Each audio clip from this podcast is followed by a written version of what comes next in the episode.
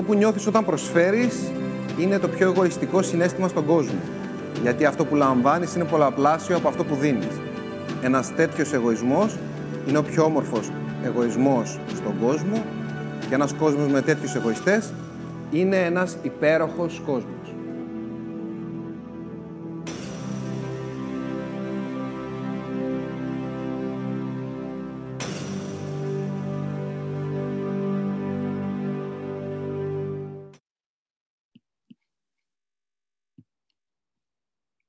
Χαίρετε, χαίρετε, τι κάνετε, πώς είστε.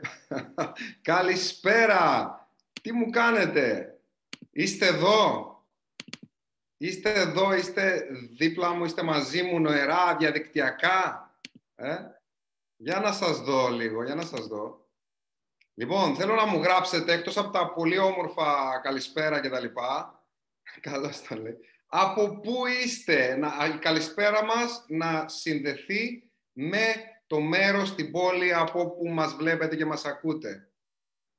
Δεν θα προλαβαίνω. Πάτρα, Κομωτινή, Κύπρο, δεν σας προλαβαίνω. Σέρες, Θεσσαλονίκη, Φλόρινα, Κο, Βόλο, Εγάλεο, Πάτρα, Αθήνα, Σπάρτη, Ζαλίστικα, Εύβοια, Αθήνα, Καλάβρη, τα Χανιά, Μυτιλίνη, Λαμία, Βόλος, Αγία Παρασκευή, Σαλαμίνα, έχασα, το έχασα. Δεν σας προλαβαίνω. Αυτό είναι πολύ καλό σημάδι. Είστε πιο γρήγοροι και από το πληκτρολόγιό σας. Βλέπατε, βλέπατε, διαβάζατε Lucky Luke. Τρελός τύπος, έτσι. Να είναι κάποιος πιο γρήγορος από τη σκιά του. Δηλαδή, εκπληκτικό δράμα, Κέρκυρα, Λεμεσό, Ζηρίχη, Αμπελόκηπη, Σκαλοχώρη, Διακοπτό. Ξέχασα τη φλό, Φιλότα, κάτι ξέχασα, αλλά δεν προσέ πρόλαβα. Καργαλιανή, Ρόδος, Ξάνθη, Εύωσμος, Καστελόριζο, το ακριτικός Καστελόριζο. Έδεσα, παιδιά μου, Ρουμανία, Φραγκφούρτη, από όλο τον κόσμο, Γερμανία, Εύωσμο, τι ωραία. Τέλεια. Την καλησπέρα μου. Ε, με πολύ, πολύ... Ο Αχιλιάς μου κάνει νοήματα. Χρειάζεται να κάνω κάτι; Οκ. Για να δω τώρα είναι καλύτερα έτσι; Εντάξει, ωραία. Λοιπόν, έχω και τον Αχιλλέα να μου δίνει οδηγίες. Εντολές δηλαδή μου δίνει ο άνθρωπος, όχι απλά οδηγίες. Εγώ ακολουθώ πιστά τις οδηγίες και τις εντολές του. Καλησπέρα, αγαπημένοι μου. Ε, χαίρομαι πάρα πολύ και που βλέπω πολλούς από εσάς, αλλά και που διαβάζω τα σχόλιά σας. Μια ιδιαίτερη μέρα σήμερα. Ε, κάνουμε κάτι που δεν έχουμε ξανακάνει. Ε, έχουμε, έχουμε σπάσει κάθε ρεκόρ και συμμετοχών σε επίπεδο εγγραφών για αυτό το webinar αλλά και ε, συμμετεχόντων. Δεν ξέρω πού θα φτάσουμε, αλλά ήδη είμαστε κοντά 900 ανθρώπους και ανεβαίνουν. Έχουμε όριο χίλιους, οπότε αν ε, φτάσουμε το ταβάνι, κάποιοι θα μείνουν απ' έξω. οπότε δεν έχω παρά να σας ευχαριστήσω για την παρουσία σας εδώ. είναι πάρα πάρα πολύ σπουδαίο για μένα αυτό που συμβαίνει και κάνει την διάθεσή μου και το χρέος που νιώθω πιο έντονο να υπηρετήσω τις ανάγκες σας σήμερα. Αν μπορώ να το κάνω αυτό και αν τα καταφέρω θα είμαι πάρα πολύ χαρούμενος. Α, οπότε να γίνει έτσι ένα πολύ ωραίο αλυσβερίσι. Το λέω συχνά ότι νιώθω με τους ανθρώπους που έρχομαι σε επαφή, νιώθω ότι είμαστε συνοραματιστές. Δεν σας προσφέρω μόνο εγώ σήμερα, μόνο εγώ σήμερα. Μου προσφέρετε κι εσείς πολλά. Νιώθω ότι είμαστε συνοραματιστές υπό την έννοια ότι βοηθάμε ο ένας στην εκπλήρωση του οράματος του άλλου. Όραμα του Alan Fun Philosophy είναι να βοηθήσουμε ανθρώπους σε όλο τον κόσμο. Να βρουν το όραμά τους, να έρθουν πιο κοντά στην υλοποίησή του, να τους εξοπλίσουμε με τα μέσα που απαιτούνται για να μπορέσουν να το εκπληρώσουν. Ε, και υπό αυτή την έννοια, λοιπόν, αν ε, κάποιος από εσάς νιώσει έτσι λίγο πιο κοντά στο δικό του όνειρο, στις, ε, στη δική του αλήθεια, ε, σε κάτι που θέλει να κάνει και λίγο πιο δυνατό σήμερα το βράδυ, αυτό θα είναι πολύ μεγάλη επιτυχία για εμένα. Άλλωστε, μεγαλύτερη επιτυχία είναι η ευτυχία. Λοιπόν, σήμερα λοιπόν το συγκεκριμένο webinar, τη διαδικτυακή μας συνάντηση, όπως θέλετε πείτε το, έχει τίτλο «Επαγγελματική ευτυχία» και δεν είναι καθόλου τυχαίος ο τίτλος, και έτσι να ξεκινήσουμε, πριν σας πω πώς τον εμπνευστικά, από το ότι ε, είναι το webinar αυτό για τους ονειροπόλους. είναι για τους οραματιστές, είναι για εκείνους που εκτιμούν αυτά που έχουν μεν, αλλά δεν σταματούν να διψούν για πρόοδο, για εξέλιξη. Ε, αυτά τα δύο χαρακτηριστικά, για δείτε τα λίγο, ευγνωμοσύνη και δράση πρόοδο. Ευγνωμοσύνη και εκτίμηση για αυτό το οποίο έχω. Η ευγνωμοσύνη το στέρεο σκαλοπάτι πάνω στο οποίο πατάμε για να πάμε στο επόμενο. Και δράση πρόοδο, οκ, έχω φτάσει, εκτιμώ, σέβομαι ε, αυτό το οποίο έχω κατακτήσει και ε, το χρησιμοποιώ ως αφετηρία για το επόμενο σκαλοπάτι. Άρα είναι λοιπόν για αυτούς που θέλουν να πάνε παραπέρα. Ευγνωμοσύνη και δράση πρόοδου και τα δύο είναι εκρηκτικός συνδυασμός. Ποια θέματα θα ακραγγίξουμε σήμερα; Και όταν λέω θα ακραγγίξουμε, ε, το εννοώ ε, υπό ποια έννοια, ότι είναι έννοιες όλα αυτά και θέματα τα οποία δεν μπορούμε να τα αναλύσουμε σε βάθος σε μια συνάντηση διαδικτυακή μια μισή ώρας, γιατί περίπου μια μισή ώρα θα είμαστε μαζί και θέλω να είμαστε μαζί μέχρι το τέλος. Έχει μεγάλη σημασία να είμαστε μέχρι το τέλος, γιατί έχω φτιάξει ένα, ένα α, σύνολο θεμάτων που αν λείπει κάτι από το puzzle, νομίζω δεν θα μπορέσει η εικόνα να σας ανταμείψει.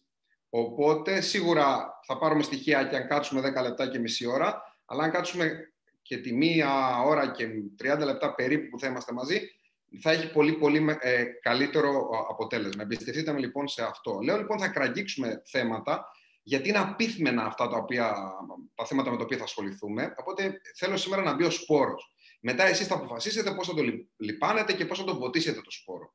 Με, με τι θα ασχοληθώ, τι ακριβώς σημαίνει όρος επαγγελματική ευτυχία και γιατί τον φίβρα, αν θέλετε, με κάποιον τρόπο. Έχουν ευτυχισμένοι άνθρωποι μεγαλύτερες πιθανότητες επιτυχίες; Ναι, όχι, γιατί; Αν μπορούμε να τα έχουμε όλα, δηλαδή και επιτυχία και ευτυχία, ή είναι κάτι ουτοπικό το οποίο δεν έχει νόημα να κυνηγάμε, με βάση ποια κριτήρια να επιλέξουμε επάγγελμα και πώς ουσιαστικά να βρούμε το επάγγελμα που πραγματικά μας αρέσει, όπου και αν βρισκόμαστε, σε όποια θέση και αν βρισκόμαστε αυτή τη στιγμή. Το κλασικό, πολύ σημαντικό ερώτημα, ε, η απορία να φύγω να μείνω σε μια δουλειά που βρίσκομαι αυτή τη στιγμή και πώς να εξελιχθώ στο επάγγελμα που ήδη έχω και να επιδράσω θετικά σε όσο δυνατόν περισσότερους. Τώρα ταυτόχρονα, το ξέρετε, ε, σε ό,τι mail σας έχουμε στείλει και ό,τι πώς έχετε δει, υπάρχει μέσα αυτή η πληροφορία. Η συγκεκριμένη, συγκεκριμένη η σημερινή μας συνάντηση είναι ταυτόχρονα και pre-event του σεμιναρίου που θα κάνουμε 18 Απριλίου με τίτλο «Οικονομική ελευθερία». Οπότε θα σας πω προς το τέλος μερικά πράγματα σε σχέση με το μονοήμερο διαδικτυακό σεμινάριο που θα κάνουμε 18 Απριλίου και θα σας δώσω τη δυνατότητα να αξιοποιήσετε μία στα δικά μου μάτια πολύ μεγάλη έκπληξη, πολύ μεγάλη ευκαιρία. Πάντα το κάνουμε αυτά, αυτό στα pre-events μας, αλλά σας φιλάω για έκπληξη κάτι που δεν έχουμε ξανακάνει και δεν έχουμε ξαναδώσει ποτέ ως Island of Man. Πάντα ψάχνουμε τι δεν έχουμε κάνει. Είναι μέρος της φιλοσοφίας καινοτομίας που έχουμε ως οργανισμός. Σήμερα θα σας δώσω κάτι που δεν έχετε ξανά, ε, δεν λέω ότι το έχω ξαναδώσει ποτέ, δεν το έχουμε ξαναδώσει ποτέ ως Island of Man. Πάμε λοιπόν να ξεκινήσουμε. Τι ακριβώς Πλησιάζουμε, λέει η Ανούλα, τους χίλιους. Συγχαρητήρια. Ευχαριστούμε πολύ, Ανούλα, και ευχαριστούμε εσάς, γιατί χωρίς εσάς δεν θα πλησιάζαμε όχι τους χίλιους, ούτε τους τους, ε, 900, ούτε τους 500, τους 100, κανέναν. Οπότε η επιτυχία αυτή είναι δική σας, καθαρά δική σας, γιατί εσείς τη φέρατε, εσείς τη δημιουργήσατε. Λοιπόν, ξαναλέω, στους χίλιους έχουμε τα βάνη, οπότε από εκεί πέρα όλοι οι υπόλοιποι θα μείνουν απ' έξω. Um, ξέρετε ότι η πιθανότητα, ε, κάποιοι ίσως με γνωρίζετε τώρα, εντάξει, είμαι ο Νικόλας Μινάκης, είμαι συγγραφέας, δημιουργός του Island of Man Academy, της φιλοσοφίας ανθρώπου στο νησί. Ε, αυτά τώρα πάνω κάτω είναι γνωστά για αυτούς που είναι μέσα σε αυτό το webinar. Αλλά αυτό που ίσως δεν ξέρετε πολλοί από εσάς είναι ότι μου αρέσει να βουτώ στι έννοιε, να τις τραγγίζω, να τις αποκωδικοποιώ, να τις παραλάζω, να, να, να τις κάνω ως ένα βαθμό όσο αυτό είναι εφικτό δικές μου. Μετέτρεψα λοιπόν τον όρο επαγγελματική επιτυχία στο επαγγελματική, τον όρο επαγγελματική επιτυχία σε επαγγελματική ευτυχία. Έχω γράψει ένα βιβλίο, το να ευτυχήσω για να πετύχω, ένα πετύχω για να ευτυχήσω, όπου ε, ε, όλο το βιβλίο είναι αφιερωμένο στο πώς η ευτυχία φέρνει την επιτυχία και όχι το αντίθετο. Και να δώσουμε ένα ορισμό της ευτυχίας. Ευτυχία, καλά υπάρχουν πάρα πολλοί ορισμοί που μπορούμε να δώσουμε και ο καθένας δίνει τους δικούς του. Προφανώς έχω τη, τη δική μου θεώρηση για το τι είναι ευτυχία, αλλά θα σας πω δύο πράγματα που συνδέονται και με αυτό το οποίο ε, είναι το θέμα μας σήμερα. Ευτυχία είναι να ζούμε αυτό που ονειρευόμαστε. Για σκεφτείτε το. Να ονειρεύεστε κάτι και μετά να ξυπνάτε και να το κάνετε πραγματικότητα. Αλλά μια, ένας άλλος ορισμός που πάλι υπάρχει στο βιβλίο που σας ανέφερα είναι ότι ευτυχία είναι να πρέπει να θέλεις και να κάνεις ακριβώς το ίδιο πράγμα. Ε, σκεφτείτε το. Το όνειρό σας να είναι να γίνετε τραγουδιστές. Ωραία. Και να πρέπει να δώσετε μια συναυλία διαδικτυακή προς το παρόν. Ελπίζουμε σύντομα και διαζώσεις. Να πρέπει να δώσετε μια συναυλία γιατί είναι η δουλειά σας. Να το κάνετε γιατί ήρθε η ώρα της συναυλίας. Και να το θέλετε. Θέλω, πρέπει, κάνω ακριβώς το ίδιο πράγμα. Τι είναι αυτό, ευτυχία. Ξεκάθαρα. Ε, ή να θέλεις έναν σύντροφο, έναν άνθρωπο να το κάνει σύντροφό σου, να γίνεται τελικά σύντροφό σου, άρα έχω το θέλω και το κάνω, και επειδή είναι σύντροφός σου και αποφασίζετε να ε, ζήσετε μαζί κτλ., να πρέπει να κοιμηθείς μαζί του, που το πρέπει ουσιαστικά είναι θέλω. Να πρέπει να ε, μοιραστείς μαζί του πράγματα μέσα στη μέρα σου, που το πρέπει ουσιαστικά είναι θέλω, γιατί, γιατί μοιράζεις τον ίδιο χώρο. Πρέπει, θέλω, κάνω ακριβώς το ίδιο πράγμα. Αυτό είναι ευτυχία. Και αυτό μοιάζει στα μάτια πάρα πολλών ανθρώπων ως κάτι ολότελα ουτοπικό. Μπορεί όμως να επιτευχθεί σε, σε μεγάλο βαθμό στη ζωή μας, αν πότε. Για πείτε μου, αν κάνουμε τι, να σας ακούσω λίγο, να σας διαβάσω δηλαδή, αν κάνουμε τι μπορεί να επιτευχθεί το πρέπει, το κάνω και το θέλω ταυτόχρονα. Για να ακούσω.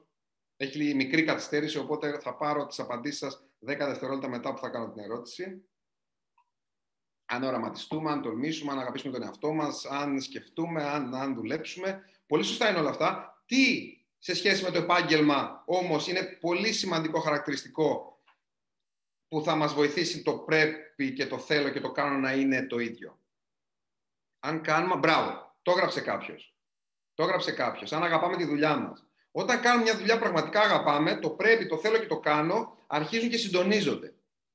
Και αυτή είναι η, η πρώτη προϋπόθεση για την επαγγελματική ευτυχία.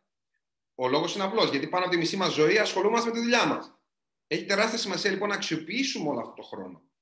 Άλλωστε, η μεγαλύτερη επιτυχία είναι η ευτυχία. Τώρα, για να φτάσει κάποιος να κάνει το χόμπι του ή αυτό που γουστάρει στη ζωή του, να το κάνει επάγγελμα, να κάνει την τέχνη του επάγγελμα, πρέπει πρώτα να βρει την τέχνη του. Τι είναι αυτό το οποίο γουστάρει να κάνει; Όταν λέω τέχνη εδώ, δεν είναι μόνο ε, συγγραφή και ζωγραφική και γλυπτική. Τέχνη, κρατήστε το αυτό. Δείτε το λίγο. Κρατήστε το. Προσπαθήστε να, να, να όσο μπορείτε συγκεντρωμένα να είστε σε αυτά που ακούτε, υπό ποια έννοια. Δηλαδή, μπορεί να σκεφτείς κάτι και να θες να γράψεις και να μοιραστείς μια σκέψη και να ε, πας στη σκέψη του Νικόλα παρακάτω. Και αυτό είναι πάρα πολύ ωραίο και να το κάνετε, γιατί υπάρχει αυτή η αλληλεπίδραση. Ταυτόχρονα όμως, κάποιες σκέψεις είναι σημαντικό να μπορείτε να τις φιλτράρετε και τη στιγμή να τις σημειώσετε ώστε να τις αφουγκραστείτε.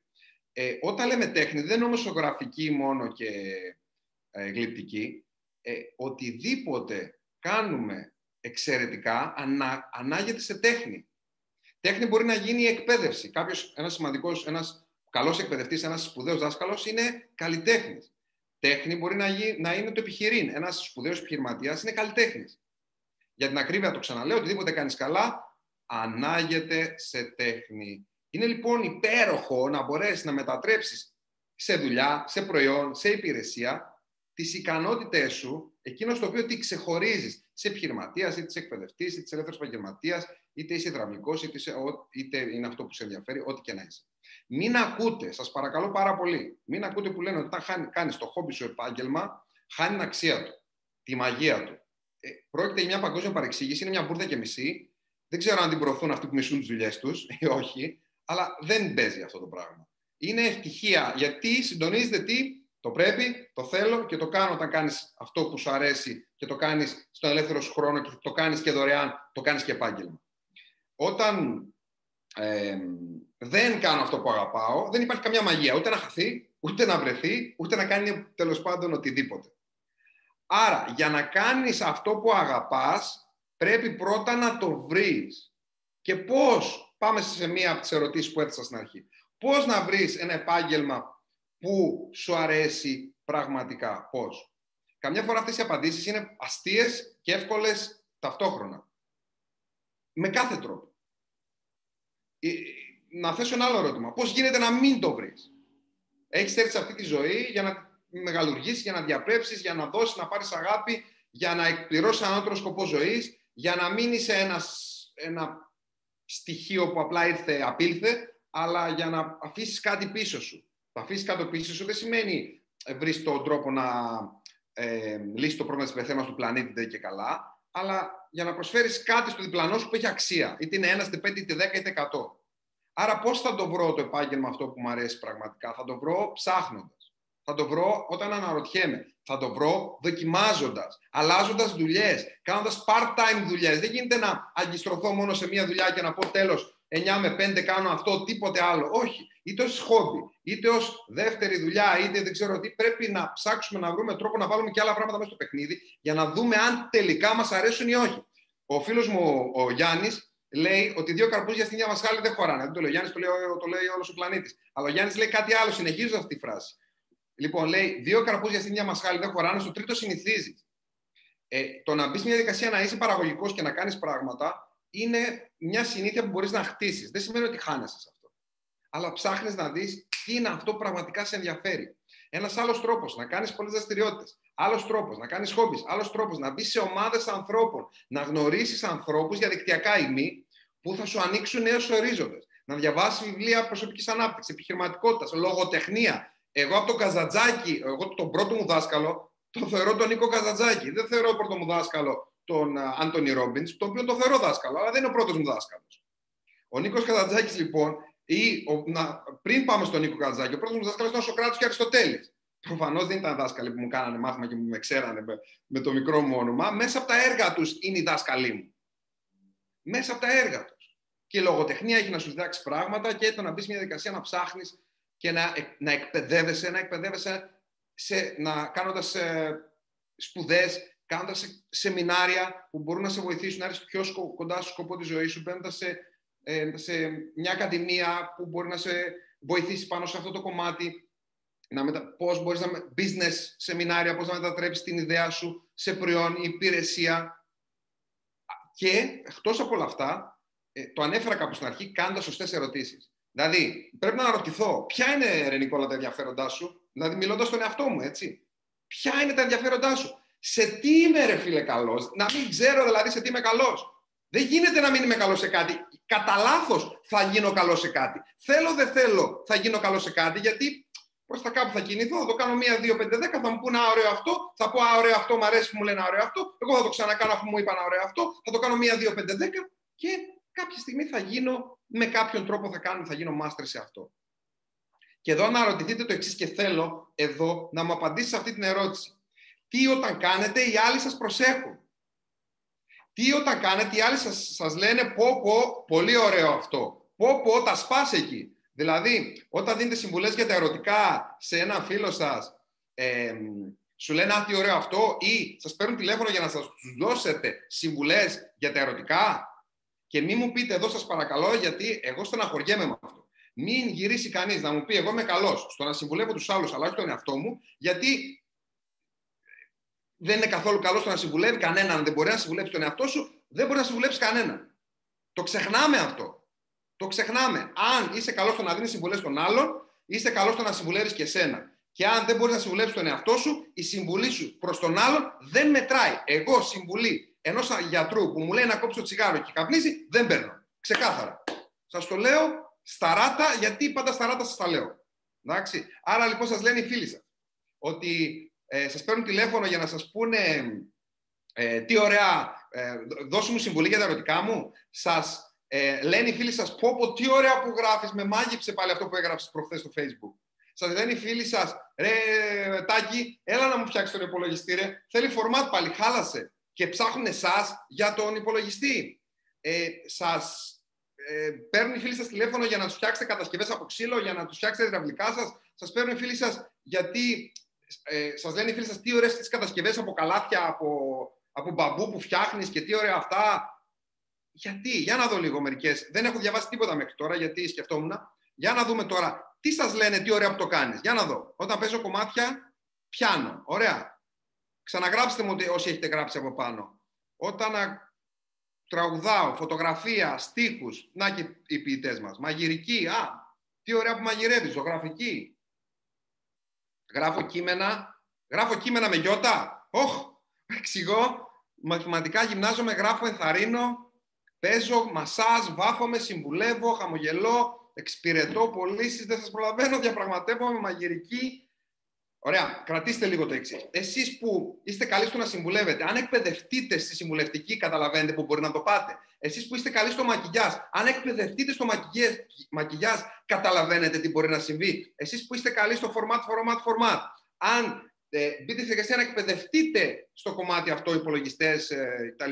Καταλαβαίνετε τι μπορεί να συμβεί. Εσείς που είστε καλοί στις πωλήσεις από ένστικτο, καταλαβαίνετε αν εκπαιδευτείτε στις πωλήσεις τι μπορεί να συμβεί. Εσείς πού, πού, πού, πού καταλαβαίνετε. Το ένα λοιπόν είναι, καταλαβαίνετε τι σημαντικό είναι να εκπαιδευτείτε σε αυτό που ούτως ή άλλως χωρίς να έχετε εκπαιδευτεί οι άνθρωποι σας λένε «Wow, τα σπάς». Ένα. Και δεύτερον, γιατί να μην σκεφτείτε αυτό να το κάνετε χόμπι και από χόμπι, αν θέλετε, είναι δικαίωμά σας αυτό, να βάλετε στόχο σταδιακά να το μετατρέψετε γιατί όχι και σε επάγγελμα. Και υπάρχουν βήματα για να το κάνετε αυτό. Τα βήματα δεν θα σας τα πω τώρα γιατί δεν προλαβαίνουμε αλλά θα σας τα πω 18 Απριλίου στο Σεμινάριο Οικονομική Ελευθερία.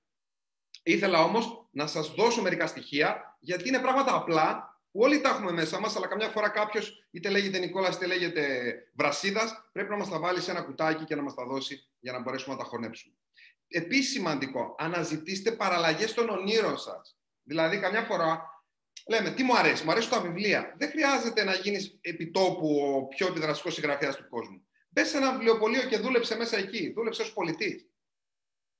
Μπες στο χώρο του βιβλίου. Δούλεψε ως επιμελητής για να παίρνεις κείμενα να διορθώνεις. Όταν είχα επικοινωνήσει με τη Μάρο Παμπουνάκη πριν 15 χρόνια, μία από τις επιδραστικότερες συγγραφείς, Ελληνίδες συγγραφείς της χώρας, ε, μου είχε πει γράφε και διάβαζε τους μεγάλους. Που και αυτό είναι πάρα πολύ σημαντικό να παίρνουμε συμβουλές από αυτούς που, που θαυμάζουμε. Διά, γράφε σαν τρελός, Νικόλα, σε γράμμα μου το είχε στείλει τότε και γιατί είχα στείλει κείμενά μου και διάβαζε τους μεγάλους για να δεις πώς αποτυπώνουν το συνέστημα και πώς αποτυπώνουν, πώς κάνουν μια περιγραφή. Άρα λοιπόν γίνε επιμελητής, αν σα αρέσει, ε, σου αρέσουν τα βιβλία. Ε, ή σου αρέσει το φαγητό, μπορείς να γίνεις σεφ, να γίνεις κριτικός, ή να γίνεις δοκιμαστής, ή να έχεις ένα site μαγειρικής. Βρες τρόπο να φτάσεις κοντά σε παραλλαγές των ονείρων σου. Μην περιμένεις από την πρώτη στιγμή να πετύχεις ακριβώς αυτό που θέλεις. Και αν δεν το πετύχεις, λες μπα, άστο, Άστο, μην πω καμιά λέξη τώρα που μου ήρθε και αν, αν ήμασταν παρέα και πίναμε κανένα καφεδάκι και ήταν ανοιχτά και τα τέτοια, δεν θα έλεγα το άστο, αλλά θα έλεγα το άλλο. Με, με πιάσατε, έτσι. Λοιπόν, άλλο, ποια επαγγέλματα μπορούν να ταιριάξουν με τα ενδιαφέροντά μου; Άλλη ερώτηση. Τι αν θα έκανα αν είχα άπειρα χρήματα και άπειρο χρόνο; Άλλη ερώτηση. Τι θα ήθελα να κάνω, να πετύχω ακόμα και αν δεν το μάθαινε Ποτέ κανείς. Τι θα ήθελα να κάνω, για μην το μάθαινε ποτέ κανείς, για την ψυχή μου, ρε παιδί μου. Για, για, για, για να ε, γλυκάνω το είναι μου, το μέσα μου. Ή άλλη ερώτηση. Τι δεν θα παρατούσα ποτέ όσες δυσκολίες και αν αντιμετώπιζα, γιατί δεν μπορώ να κάνω χωρίς αυτό. Γιατί δεν ζω χωρίς αυτό. Ε, πιθανότατα να με ξέρετε ω συγγραφέα ή ω ιδρυτή το Island of Man ή σαν εκπαιδευτή, δεν ξέρω εγώ τι. Έχω υπάρξει από το 2007 που τέλειωσα το στρατό. Μέχρι το 2014-2015 περίπου έχω υπάρξει τραπεζικός υπάλληλος. Πολιτής σε έκθεση τέχνης. Όταν λέω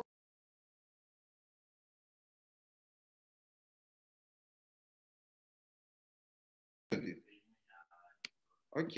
Έχω υπάρξει, ξαναλέω,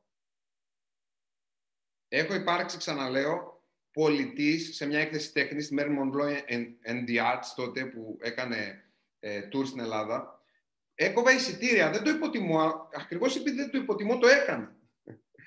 Έχω υπάρξει ελαιοραδιστής. Όχι επαγγελματικά. Έπαιρνα χαζιλίκια από τον πατέρα μου, αλλά σαν οικογένεια, κριτική οικογένεια με τα όλα της, είμαστε σε μια συλλογιστική ότι τα παιδιά θα πρέπει να ακολουθούν τους γονείς στο λιόφυτο, έτσι το λέμε στην Κρήτη, στο λιόφυτο και να βοηθάνε, όχι καμιά ωρίτσα ελάτε μωρέ να γουστάρουμε να κάνουμε λίγο χαβαλέ και τα λοιπά. Από το πρωί στις 7 μέχρι το βράδυ στις 4, 4.30 που νυχτώνει.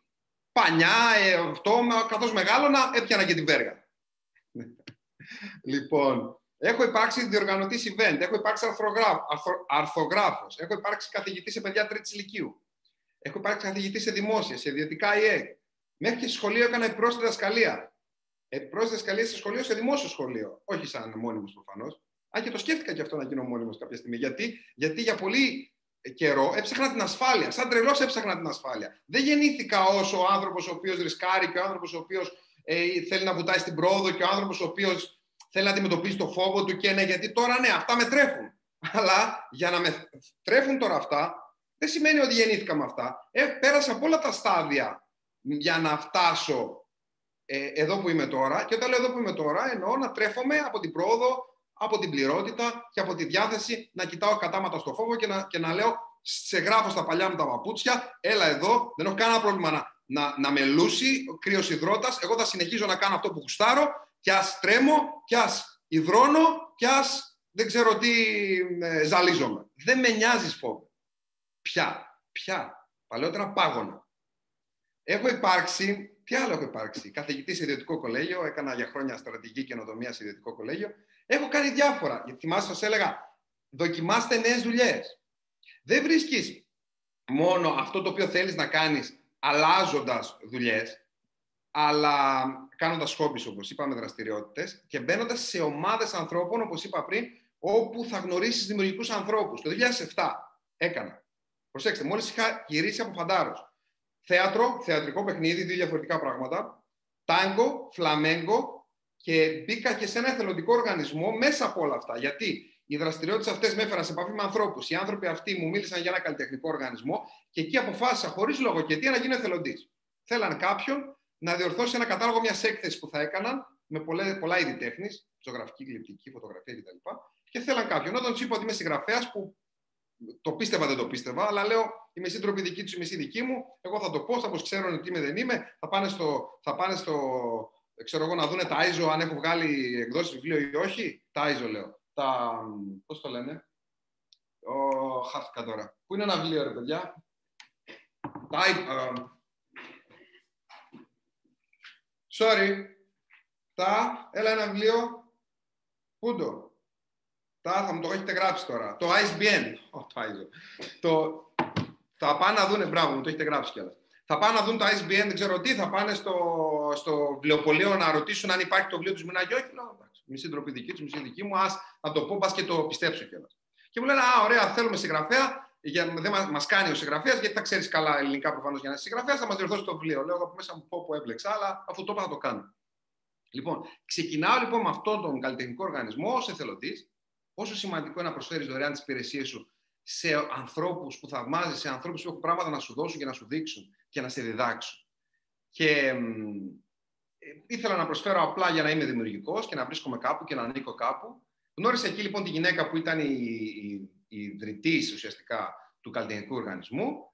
Άρχισα να διορθώνω τα κείμενα και κατέληξα από επιμελητή των κειμένων του καταλόγου της έκθεσης που θα γινόταν στη Βασιλική του Αγίου Μάρκου μετά από ξέρω εγώ δύο-τρεις μήνες να γράψω ένα ποίημα το οποίο άνοιγε το κατάλογο, να γράψω ένα άλλο ποίημα το οποίο συμμετείχε στην έκθεση δίπλα στα άλλα έργα. Θα μου πεις ένα ποίημα πώς είναι δυνατόν να συμμετέχει σε μια γκαλερί δίπλα σε ζωγραφικά έργα και φωτογραφίες. Το εικονοποίησε γραφιστικά, το απέδωσε γραφιστικά μία γραφίστρια, το εκτυπώσαμε, το βάλαμε κάδρο και το βάλαμε στο, στο τοίχο της Βασιλικής μαζί με ζωγραφικά έργα ε, και γλυπτά δίπλα κτλ. Και, και ξαφνικά είδα τον εαυτό μου να έχει κρεμαστεί το ένα έργο μου δεν είχα βγάλει ποτέ βιβλίο και η πρώτη μου έκδοση, αν θέλετε, η πρώτη μου ε, επικοινωνία με το κοινό ήταν μέσα από ένα έργο τέχνης σε ένα, σε ένα τοίχο. Άσχετο. Τι είναι αυτό όμως, ακούστε το. Είναι παραλλαγή του γαμμένου του ονείρου.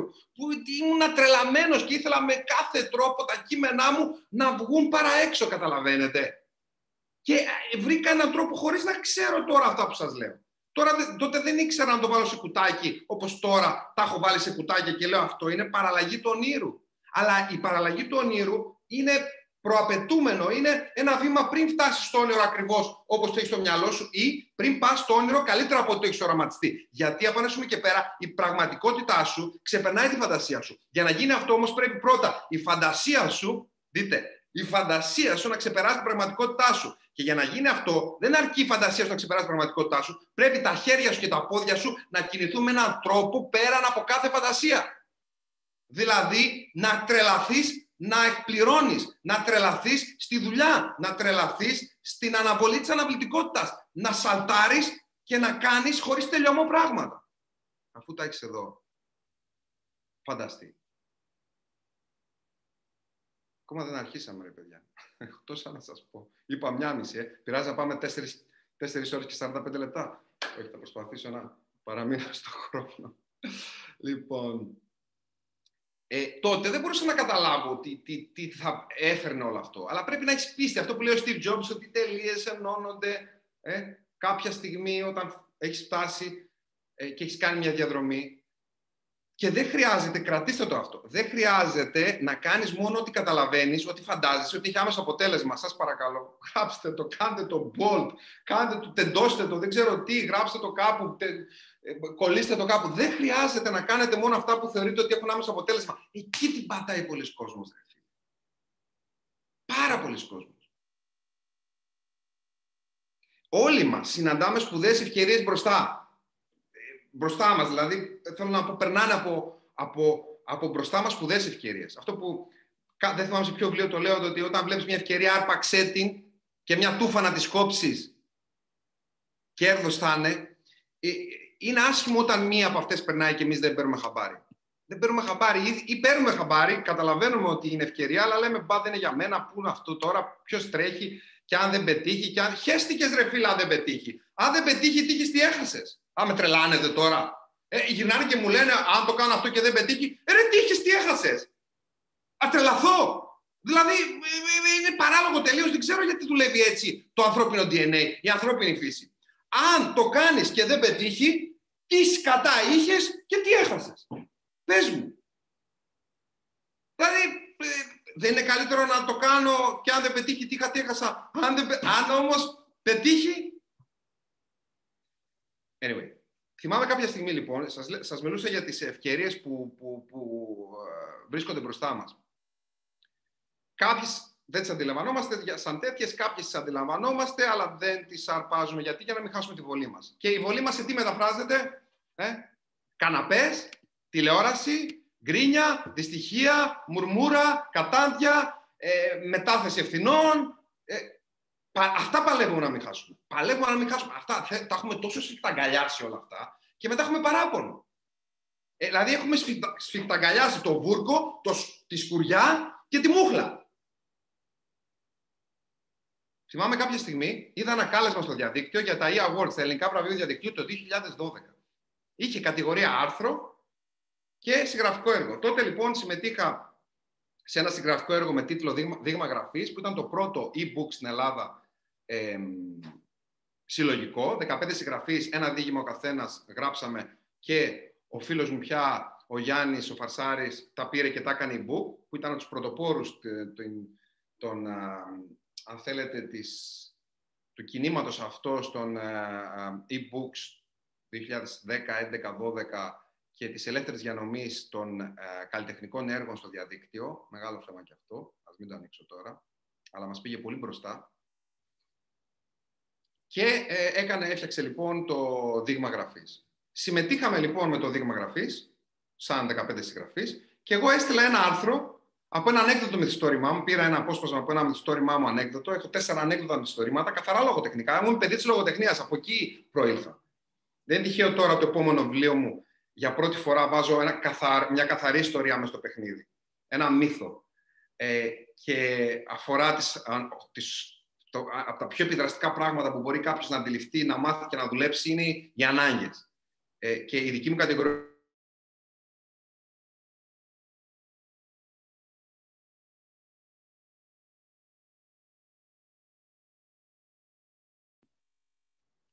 Ωραία, sorry, sorry guys. Έλεγα, γιατί συμβαίνει αυτό, χιλιά μου; Εντάξει, ωραία. Μιλάμε λοιπόν ότι οι ανάγκες μπορούμε να τις χρησιμοποιήσουμε παντού για τη λήψη αποφάσεων, για να είμαστε πιο ευτυχισμένοι, για να αυξήσουμε τις πωλήσεις μας. Για, για, για. Χρησιμοποιώ λοιπόν ε, ε, το βιβλίο αφορά, έχει ε, θέμα τις 8 ανάγκες, αλλά είναι δομημένο μέσα σε μια ιστορία. Γιατί, γιατί από εκεί προέρχομαι. Ιστορίες έγραφα 15 χρόνια. Ε, πήρα λοιπόν ένα απόσπασμα από ένα μυθιστόρημά μου τότε, ανέκδοτο ακόμα, και Έχω και εγώ τα αποθυμένα μου, δεν νομίζετε. Δεν γίνεται χωρίς αποθυμένα. Αν δεν έχεις αποθυμένα, σημαίνει δεν έχεις έργα. Δεν μιλάω μόνο για τα συγγραφικά. Αν δεν έχεις αποθυμένα, σημαίνει ότι ε, ε, ξέρω εγώ, δεν έχεις μπει σε μια διαδικασία να, να χάσεις κιόλας. Και το να χάσεις είναι κομμάτι του, του να κερδίσεις. Και το έστειλα. αυτό που λέμε η ευκαιρία, ο έρχεται, άτραξε την και άμα δεν κάτσει, δεν έκατσε, δεν τρέχει τίποτα.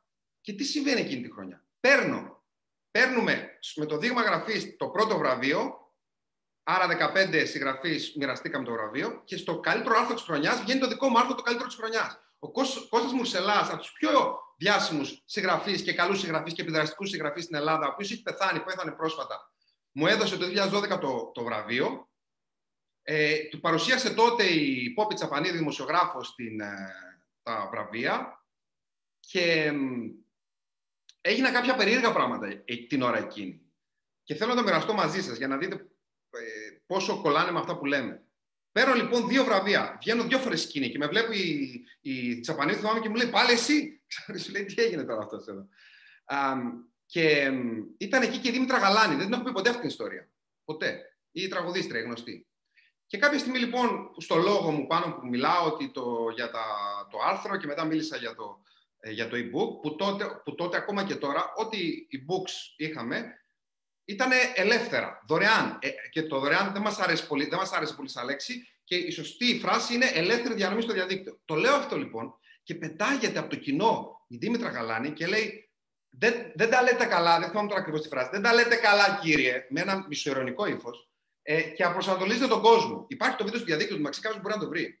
Και ξαφνικά εγώ τότε, 2012, 20, 30 χρονών, 29-30 χρονών, ε, να τρέμει το μικρόφωνο, να βλέπω την γαλάνη από κάτω, την οποία την είχα πάρα πολύ ψηλά. Και την ώρα που πάω από το λόγο μου και λέω τι θα πω τώρα και τρέμω με 500 ανθρώπους να με κοιτάνε, μου λέει, μου λέει αυτό το πράγμα. Και, και κολλάω και λέω, τι, τι λάθος λέω, τι, τι, τι, τι έκανα. Προφανώς εκείνη το έκανε δικό της με τα δικαιώματα των τραγουδιών και σου λέει προσανατολίζει τον κόσμο με τα, ε, ότι είναι ελεύθερα, ότι δεν πρέπει να πληρωνόμαστε. Δεν ξέρω τι. Δεν, δεν είχε καταλάβει κανείς τι κάναμε εκείνη την περίοδο ξεκάθαρα ήμασταν ανάμεσα στους πρωτοπόρους. Ο Κώστο Μουρσελά μου λέει: Δηλαδή, συγγνώμη, βγάζετε τα βιβλία σας στο διαδίκτυο και δεν πληρώνεστε; Ο, μιλάμε τώρα ο άνθρωπος 70-75 χρόνων, όπω ήταν τότε, σεβάσμιο τύπος, απίθανα. Και του λέω: Ναι. Και λέει μια ατάκα, δεν θυμάμαι παιδιά την ατάκα, πρέπει να δω το βίντεο για να το δω. Και σκάει όλο το, το, ξέρω τι, το, ο χώρος, ξέρω ότι 300-400, σκάνε στα γέλια. Και έχω την Αγαλάνη να μου έχει κάνει μήνυ επίθεση και το Μουρσελά που μου δίνει το βραβείο και έχω πάει δύο φορές να με κοροϊδεύει και να γελάνε όλοι μαζί μου. Και εκείνη τη στιγμή δεν σας αναρωτήθηκα τι κάνω, μα τι, γιατί, ένας, μήπως τι. Αλλά είναι αυτό που λέμε ότι το ότι δεν σε καταλαβαίνουν δεν σημαίνει ότι δεν έχεις δίκιο. Δεν, δεν μπορούσε να καταλάβει κάποιος τι κάναμε τότε. Αλλά αυτό είναι που με έφερε μένα σήμερα εδώ. Αυτό είναι. Η διάθεσή μου να μοιραστώ με τον κόσμο πράγματα και να μην σκεφτώ και να πω ποιο είναι το άμεσο αποτέλεσμα, να βγάλω χίλια ευρώ από το βιβλίο αυτό. Σέστηκα ρε φίλε για τα χίλια ευρώ. Με ενδιαφέρει να αγγίξω ψυχές. Και είτε είσαι επιχειρηματίας, είτε είσαι πολιτής, είτε είσαι ασφαλιστής, είτε είσαι μακιγιέρ, ή μακιγιέρ, δεν ξέρω ποιο είναι το σωστό, είτε είσαι, δεν ξέρω τι, υδραυλικός, ο, ο στόχος σου δεν πρέπει να είναι να βγάλει χρήματα, αλλά να αγγίξεις ψυχές. Αν ο στόχος είναι να αγγίξεις ψυχές, τότε θα βγάλεις και χρήματα αργά ή γρήγορα με τον ένα ή με τον άλλο τρόπο. Επίσης, πολύ σημαντικό, δεν περίμενα να με ανακαλύψει κάποιος. Με όλα αυτά που έκανα τότε, βγήκα από το, το γευστικό μου υπόγειο, μόνος μου και είπα είμαι εδώ και χρησιμοποίησα το διαδίκτυο σε πιο πρώιμο ε, στάδιο ως το εργαλείο και το μέσο. Είμαι εδώ. Δεν περιμένω να με ανακαλύψει. Και είχα φάει και άκυρο, άκυρο, έμεσο άκυρο από οίκο Είχα, φάει, είχα στείλει σε πέντε οίκους, οι τέσσερις δεν μου απάντησαν ποτέ. Ο πέμπτος, μιλάμε τώρα 2011 αυτό, 10. Ε, Ο πέμπτος γούσταρε πολύ ένα άλλο μυθιστόρημα, όχι από αυτό που πήρα απόσπασμα και έστειλα στα Awards. Ε, υπογράψαμε και μετά έκλεισε ο οίκος. Και λέω, θα το κάνω μόνος μου, δεν έχω ανάγκη κανένα. Ε, και ακριβώς επειδή δεν περίμενα να με ανακαλύψει κάποιος και βγήκα εγώ από το σκοτεινό το, το, γευστικό μου υπόγειο, ε, και δήλωσα παρόν, αυτό είναι που θέλω να κάνω και μαζί σας, όσοι θα είστε μαζί μας, 18 Τετάρτου, στο Σεμινάριο Οικονομική Ελευθερία. Δηλαδή, να σας καθοδηγήσω να βγείτε από το δικό σας υπόγειο είστε ή όσοι πατάτε γερά, αλλά δεν έχετε ακόμα ανοίξει τα φτερά σας στο βαθμό που θα θέλατε, να μπείτε σε μια διαδικασία να το κάνετε. Α, να ανοίξετε τα φτερά και να πετάξετε πιο ψηλά. Να ξέρετε ποτέ και μου τη σπάει αφάνταστα όταν το βλέπω γύρω με αυτό, δεν θα γυρίσει γυρίσω εγώ προσωπικά να σας πω, εγώ θα σας δείξω τον τρόπο για να πετύχετε. Εγώ θα σας δείξω τον τρόπο για να ευτυχίσετε. Τι λες, ρε, μα, τι λες, ποιος είσαι, ένα. Είναι πάρα πολύ προσεκτικά πάντα τα λόγια μου. Ο στόχος μου είναι να σας βοηθήσω να βοηθήσω τον εαυτό σας. Ο στόχος μου είναι να σας βοηθήσω να έρθετε πιο κοντά στο σκοπό σας, να έρθετε πιο κοντά στου στόχου σας. Το αν θα τους αγγίξετε ή όχι, αν θα τους εκπληρώσετε ή όχι, πόσο ψηλά θα τους πάτε, εξαρτάται από εσάς. Μακριά από εμένα τα overpromise και τα πελάτε στο σεμινάριο, πατήστε το κουμπί και θα είστε. Άσε ρε φίλε τώρα, εντάξει, τα έχουμε ξανακούσει αυτά. Αλλά η μαγιά είναι να αναλάβει ο καθένας προσωπικά την ευθύνη. Αλλά να σου πω κάτι, δεν έχει κάποιος τα εργαλεία και τα όπλα. Πώς θα κερδίσει τον πόλεμο; Μπορεί και χωρίς τα εργαλεία και χωρίς τα όπλα. Συγγνώμη, μπορεί και με τα εργαλεία και με τα όπλα να μην κερδίσει τον πόλεμο γιατί δεν θα χρησιμοποιήσει σωστά. Αν όμως δεν έχει τα εργαλεία και τα όπλα, δεν πρόκειται ποτέ να κερδίσει. Τώρα, στο σεμινάριο μεταξύ άλλων θα μιλήσουμε για 18 Απριλίου μιλάω. Για το πώς δημιουργώ ένα όραμα το οποίο θα εμπνεύσει άλλους ανθρώπους, άρα θα αγγίξω τι ψυχές ανθρώπων, ό,τι και αν κάνω. Πώς βρίσκω αυτό το οποίο θέλω να κάνω. Το στοιχείο εξαιρετικής απόδοσης, όπως το ονομάζω, στο να ευτυχήσω για να πετύχω. Τη δουλειά, την ασχολία με την οποία είμαι περισσότερο παραγωγικός, αλλά και σε αυτό το οποίο είμαι πραγματικά καλός. Πώς δημιουργώ τον τρόπο σκέψης του ανθρώπου που υπάρχει πιθανότητα να οδηγηθεί στην οικονομική ελευθερία. Δείτε τη διαφορά, ακούστε τώρα. Δεν σας είπα πώς θα γίνετε οικονομικά ελεύθερος. Τι σας είπα; Πώς θα δημιουργήσω τον τρόπο σκέψης που θα σα οδηγήσει στους δρόμους που οδηγούν τελικά στην οικονομική ελευθερία. Βλέπετε τη διαφορά, καταλαβαίνετε. Αυτό είναι, είναι αν θέλετε, μια ειδοποιώς διαφορά της φιλοσοφίας του ανθρώπου στο νησί, αν θέλετε τη γνώμη μου, από αυτό το overpromise και το τα λοιπά, το ότι ελάτε εδώ και όλα είναι λιμένα. Πώς λειτουργεί η μοντελοποίηση των αριστουργηματικών αποτελεσμάτων. Πού κοιτάω δηλαδή για να μοντελοποιήσω ποιο και τι σημαίνει μοντελοποίηση. Ποιοι είναι οι μύθοι γύρω από την επιχειρηματικότητα, ποιοι είναι οι μύθοι γύρω από την πώληση, πώς μπορώ να, να αυξήσω την επιδραστικότητά μου και ποιες είναι οι πλούσιες πράξεις του 70% που μπορούν να οδηγήσουν, ξαναλέω, προς την οικονομική ελευθερία, την οικονομική ανεξαρτησία, όπως θέλετε πείτε το. Θυμηθείτε, δεν σας το λέω ακόμα, σας έχω για αυτό το σεμινάριο που ε, πιστέψτε με, νιώθω ότι θα λάβετε πολύ μεγάλη αξία από αυτό που κάνουμε σήμερα. Αλλά και για τις 18 Απριλίου θα σας, σας ετοιμάζω μια πολύ μεγάλη έκπληξη, δεν σας την έχω πει ακόμα. Φεύγω από το σεμινάριο και πάλι έκανα, έκανα μια μικρή παρένθεση και πάμε στο επόμενο ερώτημα της σημερινής μας συνάντησης. Ποιο είναι αυτό, Να φύγω ή να μείνω από τη δουλειά που τώρα κάνω, Μας απασχολεί; Ε, για να δω, Μας απασχολεί; Ποιους; Ωραία. Γράψτε το. Αν σας απασχολεί, γράψτε το. Το πρώτο βήμα της αλλαγής είναι αποδοχή. Η αποδε... πώς θα... Αν δεν αναγνωρίσω το θέμα, το πρόβλημα, τη δυσκολία, πώς θα το... την ξεπεράσω, πώς θα το προσπεράσω, πώς θα πατήσω πάνω του για να ψηλώσω. Α, επιτρέψτε να σας πω κάτι. Ότι όλους μας... Να δω να ανάψει και αυτό γιατί θα σκάσω. Swing, swing, mode, one, two, three, go. Feel, cool. Να πατήσω feel, cool, dry, funny, hit.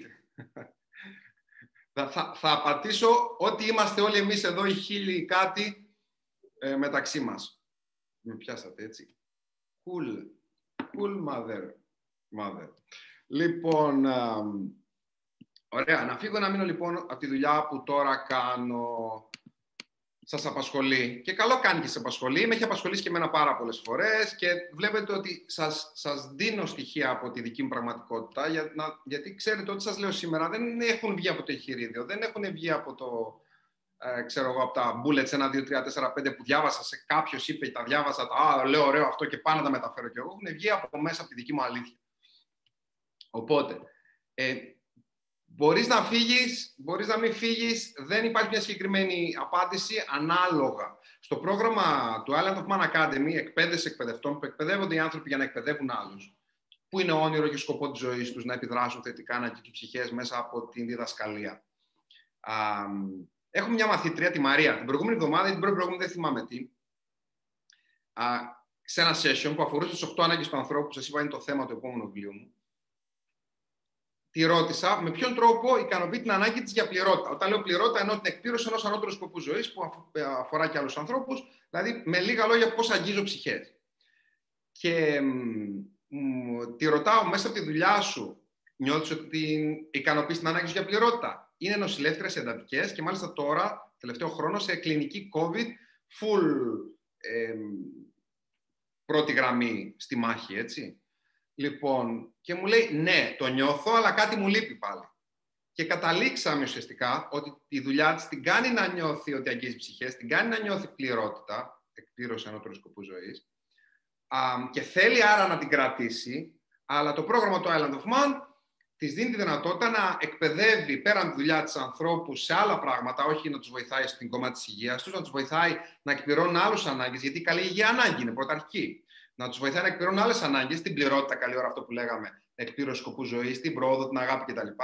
Άρα τη καλύπτει κενά η εκπαίδευση στην Ακαδημία του Island of Man, που δεν τη καλύπτει η δουλειά της. Και πού κατέληξε λοιπόν, ότι θέλει μέσα από την εκπαίδευση αυτή να συμπληρώσει το puzzle μέσα της. Κρατάει τη δουλειά της λοιπόν. Γιατί, Γιατί είναι μέρος του σκοπού της. Για να δω, ακούγομαι, καλά είμαι. Εντάξει, καλά είμαι. Ε, έχω δει ανθρώπους να αφήνουν τη δουλειά τους και να, να καταστρέφονται και ανθρώπους που αφήνουν τη δουλειά τους και μεγαλουργούν. Θα σας δώσω λοιπόν δύο απαντήσεις, την ακραία και τη μεσαία. Διαλέξτε εσείς την καλύτερη για εσάς. Άλλωστε κανείς δεν μπορεί να απαντήσει καλύτερα από εσάς. Η ακραία απάντηση είναι, αν πνίγεσαι, αν αρρωσταίνεις με αυτό που κάνεις, όπως εγώ πριν κάποια χρόνια, άφησε το. Τι, τι, εγώ θα σου πω. Δηλαδή, όχι άφησε το, ε, κάνε αυτό που, που, που, που, σου λέει, που σου φωνάζουν τα κύτταρά σου. Κάνε αυτό που φωνάζει η αλήθεια σου. Κάνε αυτό που, που, που σε καθοδηγεί να κάνεις ο πυρήνας της ύπαρξής σου. Εμένα περιμένεις να σου το πω. Αν όμως, δείτε, η μεσαία απάντηση, πνίγεσαι και αρρωσταίνεις την ιδέα να μείνεις ξεκρέμαστος αφήνοντας τη δουλειά σου, κάνε αυτό που κάνεις για να χρηματοδοτήσεις το όνειρό σου, για να χρηματοδοτήσεις την ιδέα που αγαπάς. Ώστε όταν μπορείς, όταν έχεις ένα εισόδημα πάνω από το μισό, όταν έχεις από την πάρτα εργασία σου, ένα εισόδημα πάνω από το μισό από, σε σχέση με το εισόδημά σου της δουλειάς που δεν σου αρέσει, έστω ότι βγάζεις 1000 ευρώ από τη δουλειά την πρωινή και από το part-time εισόδημα βγάζεις κάποια στιγμή 500. Τότε μπορείς να ξεκινήσεις να συζητάς να την κάνεις. Γιατί άμα δώσεις όλο αυτό το παραγωγικό χρόνο στη δουλειά σου, το 500 πιθανότητα θα γίνει πιο εύκολα 1500. Άρα θα ξεπεράσει και το 1000 που έχεις τώρα. Άρα, την απάντηση, το ξέρετε ότι είμαι υπέρμαχος της ιδέας ότι εγώ δεν έχω ιδέα να σας συμβουλέψω. Μπορεί πολλοί από εσάς να λέτε Α, με βοήθησες, με βοήθησες, με βοήθησες. Δεν έχω ιδέα να σας συμβουλέψω. Εγώ το μόνο που έχω καλή ιδέα είναι να σας βοηθήσω να συμβουλέψω τον εαυτό σας. Μπορώ να σας δώσω εργαλεία για να συμβουλέψω τον εαυτό σας. Μπορώ να σας προβληματίσω, μπορώ να σας κάνω σωστές ερωτήσεις, μπορώ να σας δώσω, ε, να σας βάλω στη διαδικασία να έχετε ε, στα χέρια σας διαφορετικές εναλλακτικές. Κοιτάξτε, και διαφορετικές και εναλλακτικές είναι πλεονασμός. Οι εναλλακτικές ούτως ή άλλως διαφέρουν, έτσι. Να έχετε εναλλακτικές στα χέρια σα. Αμέσω και οι συγγραφέ πάνω προσέχεις και τι λες, ρε φίλε. Δηλαδή, λοιπόν, να έχετε εναλλακτικέ στα χέρια σας για να μπορείτε να πάρετε την καλύτερη απόφαση για εσάς. Άρα την απάντηση θα τη δώσετε εσείς. Θα σας πω τι έκανα εγώ. Εγώ δεν άντεχα. Εγώ αρρώστενα. Το 2007 Μάρτι, ε, Φεβρουάριο γύρισα από το στρατό. 1η Μαρτίου έπιασα δουλειά σε τράπεζα. Μου τη βρήκαν τη δουλειά. Εγώ δεν ήξερα τότε. Δεν, δεν, δεν είχα γνώμη. Ήμουν ένα άβουλο πλάσμα σε πολλά πράγματα στη ζωή μου. Σε κάποια δεν ήμουν, σε κάποια ήμουν. Ε, ψαχνόμουν πάρα πολύ και λέω τώρα τι να κάνω. Να κάνω κόμψες αφού μου τη βρήκαν μια καλή δουλειά. Κάνουμε στο, στην τράπεζα καριέρα. Αυτό είναι το σωστό. Θα βγάλουμε και κάποια χρήματα. Τι να κάνω, να φυτοζωώ; Ας, ας πάω. Λοιπόν, και περάνω 8 μήνες. Δηλαδή, Μάρτης, Απρίλης, Μάης, Ιούνιος, Ιούλιος, Αύγουστος, Σεπτέμβρης. Εν τω μεταξύ, βρήκα τρόπο να λείψω και 20 μέρες για να πάω Νέα Υόρκη εκείνη την περίοδο. Που αν δεν κλείσει χρόνο, δεν παίρνει άδεια. Εγώ βρήκα τρόπο, τους είπα ότι το είχα κλείσει από πριν, δεν γινόταν. Αυτά και έλειψε και 20 μέρες και πήγα Νέα Υόρκη. Τέλος πάντων. Έκατσα 8 μήνες. Εκεί γύρω στους 8 μήνες, χωρίς να το έχω στο μυαλό μου, θα κάτσω μόνο 8 μήνες. Προσέξτε, λίγο πριν μονιμοποιηθώ, γιατί θα γινόταν αορίστου η σύμβασή μου. Θυμάμαι χαρακτηριστικά στο, στο μπάνιο το μεγάλο ε, των γονιών μου να πηγαίνω και να κοιτάω τον εαυτό μου στον καθρέφτη. Και να λέω, ή θα το φτύσω τώρα αυτό το τύπο που βλέπω απέναντι, ή θα σπάσω τον καθρέφτη από τα νεύρα μου, ή την άλλη μέρα το πρωί θα πάω και θα παραιτηθώ. Μαντέψτε τι έκανα. Την άλλη μέρα το πρωί παρετήθηκα. Το προτείνω, όχι. Σε μένα το προτείνω. Τη δική μου ψυχή έσωσα εκεί. Γιατί, γιατί δεν μπορούσα να κάνω αλλιώς. Ζορίστηκα. Ναι, χρόνια μετά, ζορίστηκα.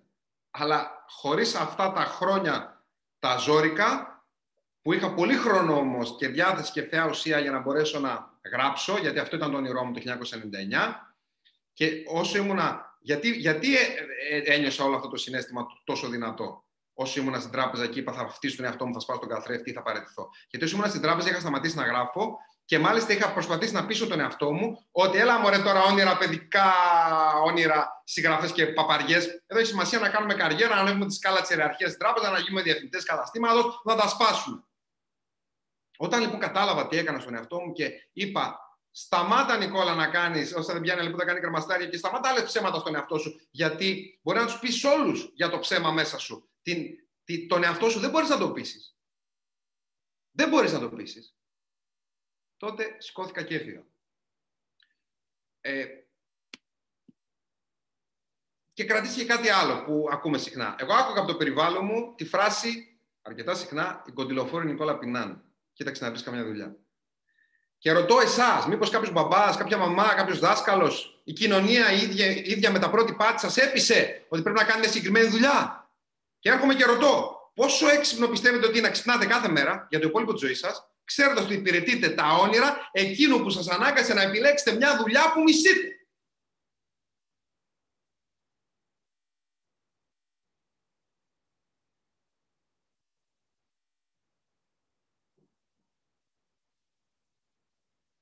Είμαι ο πρώτος που πιστεύω βαθιά ότι καμιά δουλειά δεν είναι ντροπή. Πρώτος. Το να αφιερώνεις όμως τη μισή ζωή σε μια δουλειά που μισείς, επειδή όλοι λένε ότι καμιά δουλειά δεν είναι ντροπή, αυτό είναι ντροπή και έσχος.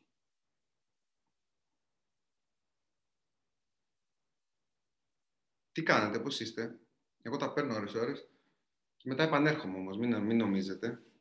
Είστε καλά; Ε, καλά είστε; Πιο λίγο. Στην υγειά σας, ρε παιδιά. Το έχει, το έχει ζωγραφίσει ο Γρηγόρης αυτό, όταν ήταν τριώ χρόνο. Τώρα είναι εννιά. Έχει, από τα πλησίματα έχει ξεφτύσει.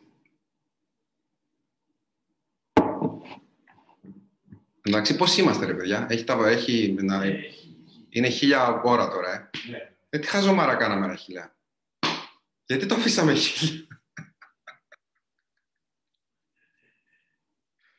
Αχ, Παναγία μου, εντάξει. Λοιπόν, μαθαίνουμε κι εμείς, τι νομίζετε.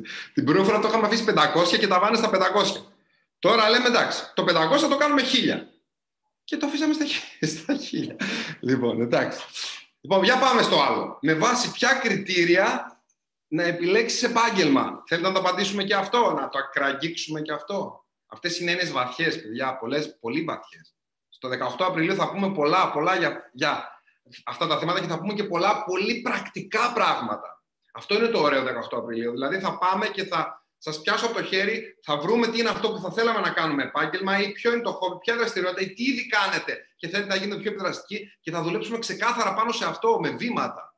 Δεν θα μιλάμε μόνο γενικά και αόριστα. Έχει σημασία να δουλέψουμε και τον τρόπο αντίληψης, αλλά όχι μόνο. Θα είναι ένα υβριδικό μοντέλο με, με πολύ πολύ ωραία ε, δομή που αν κάποιος τα αρπάξει αυτά και τα κάνει πράξη, μαθηματικά δεν υπάρχει περίπτωση να μην έχει κάποιο αποτέλεσμα. Και μόνο το ότι θα μπει στη διαδικασία να δοκιμάσει να κάνει το χόμπι του, είτε δραστηριότητά του, επάγγελμα ή να αναπτύξει αυτό που ήδη κάνει, είναι τεράστια επιτυχία από μόνο του.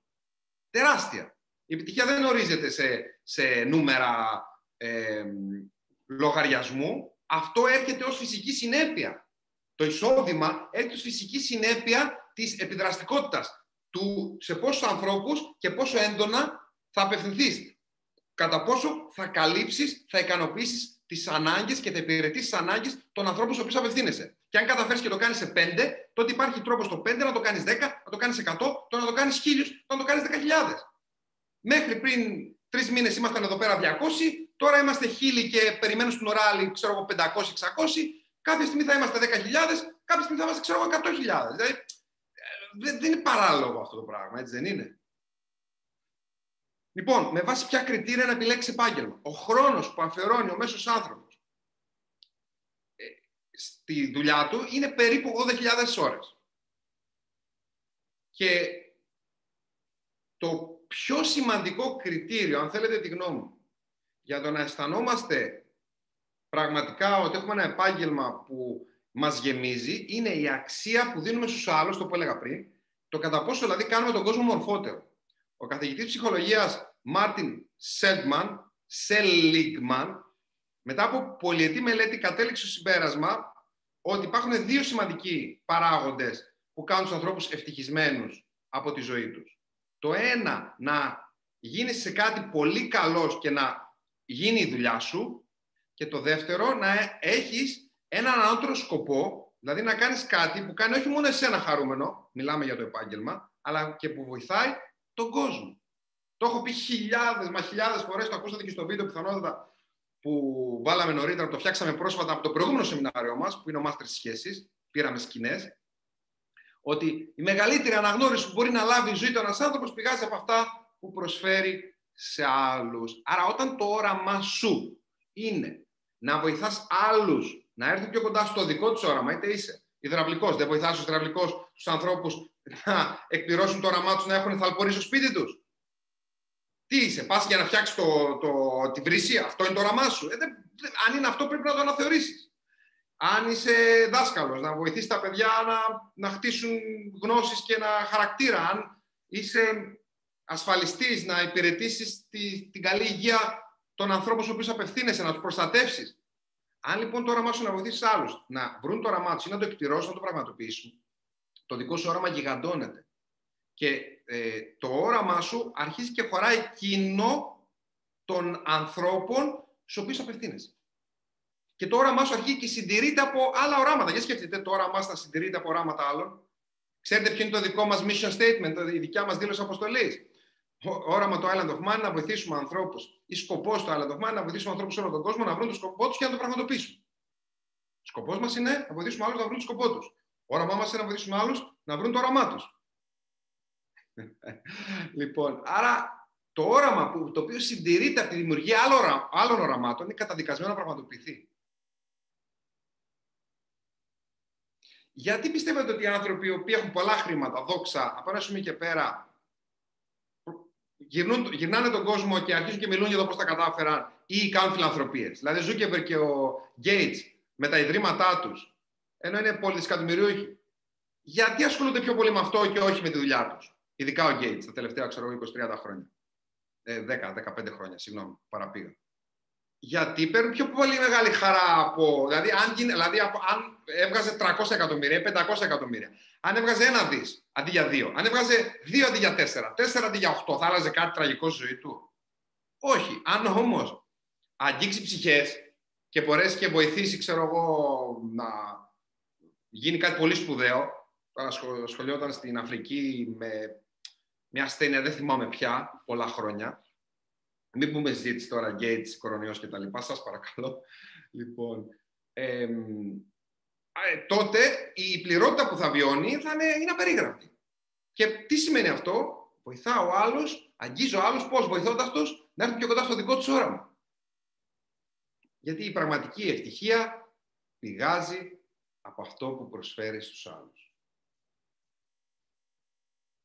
Α καταλήξουμε λοιπόν ότι εσείς θα αποφασίσετε αν θα μείνετε θα φύγετε από τη δουλειά σας, αλλά κριτήριο δεν μπορεί να είναι το εισόδημά σας, δηλαδή μόνο η ασφάλειά σας. Θέλω αυτό να το κρατήσετε. Οι περισσότεροι παίρνουν αποφάσεις στη ζωή τους με γνώμονα και πρώτη προτεραιότητα και μοναδικό κριτήριο την ασφάλεια. Δηλαδή, οικονομικά θα νιώσω ανασφαλή.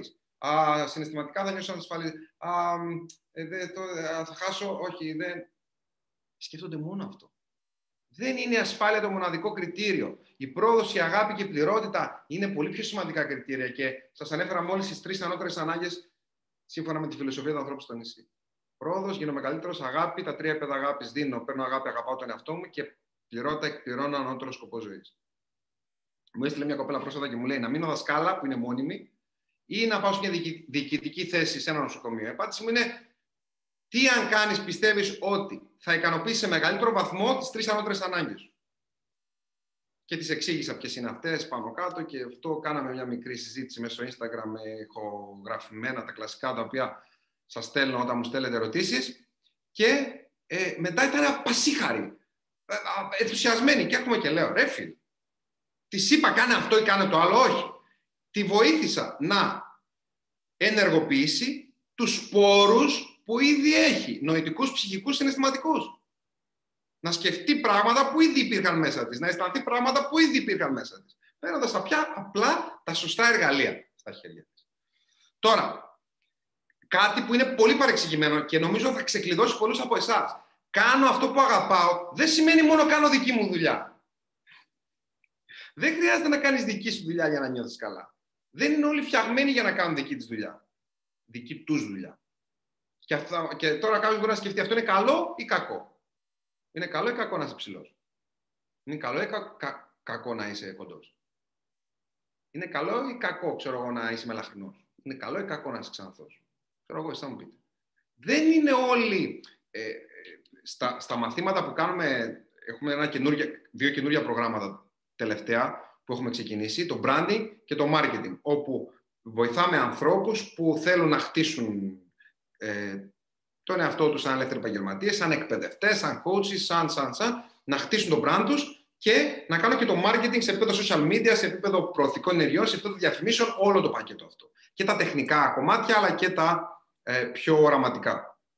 Εκεί λοιπόν στο branding, ε, ένα από τα πράγματα που λέω στο ξεκίνημα σε αυτό το τμήμα είναι κάτι που λέει ο Σίνεκ, ο Σίμον Σίνεκ, ότι δεν είναι όλοι οραματιστές. Κάποιοι μπορούν απλά να ακολουθήσουν το όραμα ενός άλλου. Είναι καλοί στο να ακολουθούν όραμα, να εκτελούν, να πράττουν και όχι να δημιουργούν όραμα. Ξαναλέω, δεν είναι καλό αυτό ή κακό. Όπως δεν είναι καλό ή κακό να είσαι ψηλό.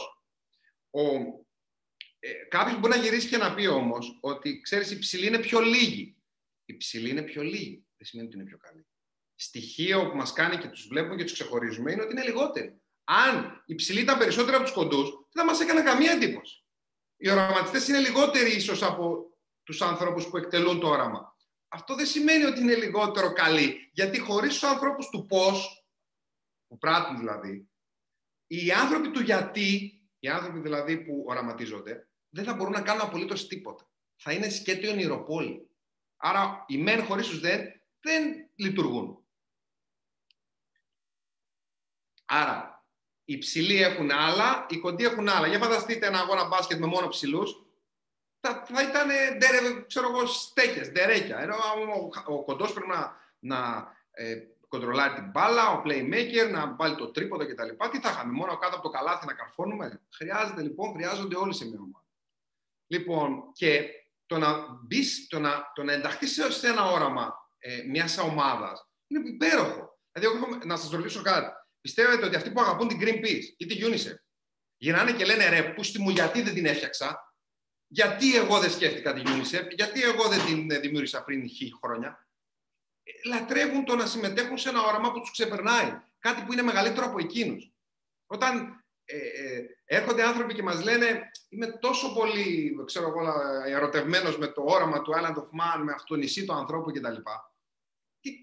Δεν, δεν νιώθω δευτερόλεπτο ότι είναι υπό κάποιου άλλου μέσα στο Island of Man, ούτε ε, εμένα. Άλλωστε, χωρίς αυτούς δεν θα υπήρχε όραμα. Χωρίς αυτούς δεν θα υπήρχε το νησί του άνθρωπου. Και λέω πολύ συχνά όταν σας λέω ή στα mail που σας στέλνω, αγαπημένοι μου συνοραματιστές, και το λέω και το εννοώ, δεν είναι μια μπουρδα έτσι για να την πω για να σας γλυκάνω. Δεν με ενδιαφέρει να σας γλυκάνω. Δεν με ενδιαφέρει να σας πω κάτι που δεν μου βγαίνει βαθιά από μέσα μου. Ξεκάθαρα σας το λέω. Θεωρώ λοιπόν όσοι στερνίζονται το όραμα της φιλοσοφίας αυτή του ανθρώπου στο νησί, ω συνοραματιστέ, γιατί όχι μόνο συνοραματιστέ, είναι συνδημιουργοί της φιλοσοφίας. Μαζί χτίζουμε το παγκόσμιο τοπικό νησί του ανθρώπου. Ποιο είναι αυτό το παγκόσμιο τοπικό νησί του ανθρώπου, εκεί που οι άνθρωποι είναι πιο επιτυχημένοι, πιο ευτυχισμένοι, αυτό είναι η ουσία, πιο αγαπημένοι, καλύτεροι άνθρωποι, που δημιουργούν ένα στα μάτια των πολλών ουτοπικό νησί. Ουτοπικό κόσμο. Άνθρωποι καλύτεροι, άνθρωποι στο νησί το μέσα τους καλύτερα. Τώρα, κρατήστε και κάτι ακόμα. Σας είπα ότι είναι εντάξει να εκπληρώνετε αρχικά τουλάχιστον παραλλαγή στον όνειρων σας. Είναι εντάξει και κάτι άλλο. Να εκπληρώνετε part-time τα όνειρά σας. Μην μου σκέφτεστε και μου λέτε αφού δεν το κάνω ακριβώς έτσι όπως θέλω, δεν το κάνω καθόλου. Μην σκέφτεστε να μου λέτε αφού δεν μπορώ να φτιάξω δικό μου πράγμα, δική μου εταιρεία, ε, δεν μπορώ να συμμετέχω σε ένα άλλο όραμα που να κάνω με μια άλλη ομάδα πράγματα, να έχω συνεταίρους κτλ. Επίσης, μου σκέφτεστε και λέτε, αφού δεν μπορώ να φύγω τώρα από τη δουλειά μου, δεν κάνω τίποτα. Όχι, part-time. Είναι εντάξει να εκπληρώνεις part-time τα όνειρά σου, είτε με δική σου δουλειά είτε με άλλου. Να συμμετέχεις. Μπορείς να φτιάχνεις υπολογιστές μετά τη δουλειά σου. Μπορείς να εκπαιδεύεις ανθρώπους μετά τη δουλειά σου. Μπορείς να φτιάχνεις κατασκευές μετά τη δουλειά σου. Μπορείς να κάνεις το υδραυλικό, το ξυλουργό μετά τη δουλειά σου. Μπορείς να αθλείσαι μετά τη δουλειά σου. Μπορεί να κάνεις βιντεάκια στο διαδίκτυο μετά τη δουλειά σου. Μπορείς να κάνεις ό,τι θέλεις μετά τη δουλειά σου. Φτάνει να κάνεις το που γουστάρεις, να κάνεις το που αγαπάς. Όταν κάνουμε αυτό που αγαπάμε, αυτό ανέβασα σήμερα στο Instagram, όταν κάνουμε αυτό που αγαπάμε, στη χειρότερη περίπτωση είμαστε χαρούμενοι, στην καλύτερη θα μεγαλουργήσουμε. Ο κόσμος δεν έχει ανάγκη από περισσότερους ε, τυχιούχους και τεχνίτες. Τι, ε, τυχείο στην ΑΣΟΕ και μεταπτυχιακό πάλι στην ΑΣΟΕ, στο αγγλόφωνο τμήμα της Διοικητικής Έρευνας Τεχνολογίας, MBA, Masters, δηλαδή Business, business Administration. Ω, βαρύγδουπο. Και τι, ό,τι έμαθα, δεν το, τα, τα, τα, πιο σημαντικά από αυτά που έμαθα και σας μεταφέρω, δεν τα έμαθα στο πανεπιστήμιο. Πήρα πράγματα. Πιο πολύ ξέρετε τι πήρα. Γνώρισα ανθρώπους, ανδρώθηκα, έμαθα να δουλεύω, ειδικά στο μεταπτυχιακό. Μας μας τηγώνανε, που λέει ο λόγος. Αυτά πήρα, δεν πήρα τη γνώση. Και κάποια πολύ βασικά πράγματα. Όλα τα άλλα είναι εκεί έξω και σε περιμένουν. Γύρισα τον κόσμο για να πάρω γνώση πριν το διαδίκτυο μας δώσει δυνατότητα. Και χαίρομαι που γύρισα τον κόσμο και πριν τον κορονοϊό, αλλά και πριν το διαδίκτυο μας δώσει δυνατότητα να πατάμε ένα κουμπί και να συνδεόμαστε στην Αμερική. Εγώ πήγα τέσσερις φορές στην Αμερική για να παρακολουθήσω εκπαιδεύσεις. Μία φορά στην Αυστραλία. Δεν περίμενα, δεν καθόμουν. Έχω γυρίσει όλη την Ευρώπη. Ο κόσμος λοιπόν δεν έχει ανάγκη περισσότερου πτυχιούχου ή τεχνίτες, αλλά καλλιτέχνες τη ζωής. Πτυχιούχου του Πανεπιστημίου της Αγάπης. Αγάπης για αυτό που κάνω. Έχω γνωρίσει ανθρώπους που πραγματικά λατρεύουν αυτό που κάνουν και είναι πραγματικά, πάντε πάλι πραγματικά, πολύ πραγματικά, μας πήξαμε στα, στα πραγματικά, πραγματικά, πραγματικά, πραγματικά. Λοιπόν, οι άνθρωποι που αγαπάνε αυτό που κάνουν και οι άνθρωποι που είναι ευτυχισμένοι. Πήγα να πω πάλι τη λέξη. Ε, είτε είναι δημόσια πρόσωπα, είτε μιλάμε για ανθρώπους που ε, δεν ε, τους ξέρουμε, αλλά δεν έχει πολύ καμία σημασία, είναι πραγματικά ευτυχισμένοι. Και κάποιοι από αυτούς, θέλω να σας αναφέρω κάποιους, που έχω, είχα την τιμή να συνεργαστώ μαζί τους, επέλεξαν να εκπαιδευτούν κοντά μας και εκφράστηκαν και με υπέροχα λόγια για αυτή τη συνεργασία. Θέλω, δεν, δεν μπορώ να μην το πω ότι τελευταία έχω θαυμάσει πάρα πολύ. Για χρόνια θαύμαζα τον Τάκη Ζαχαράτο ως καλλιτέχνη. Τελευταία τον έχω θαυμάσει γιατί έχω, τον έχω γνωρίσει. Ε, έχει υπάρξει μαζί μας στα σεμινάρια μας κτλ. Τον έχω πάρα πολύ θαυμάσει ω άνθρωπο, εκτός από καλλιτέχνη. Και κομμάτι τη επιτυχίας αυτού του ανθρώπου, του performer, του ηθοποιού, του, είναι ότι ε, δεν, δεν πάει στη δουλειά του και λέει πω, πω τώρα τι θα βάλω σήμερα, άντε πάλι να βρω ρούχα, πω, πω θα πετύχει, μίμης δεν θα πετύχει, θα την κάνω καλά, δεν θα την κάνω, πώς θα φτιάξω τη φωνή μου να μοιάζει με την, με την Άντζελα, να κάνω τη Μαριλένα, α, την, την Μαριλένα λέω, την ε, Μαρινέλα ή την Άντζελα Δημητρίου, τι να κάνω σήμερα.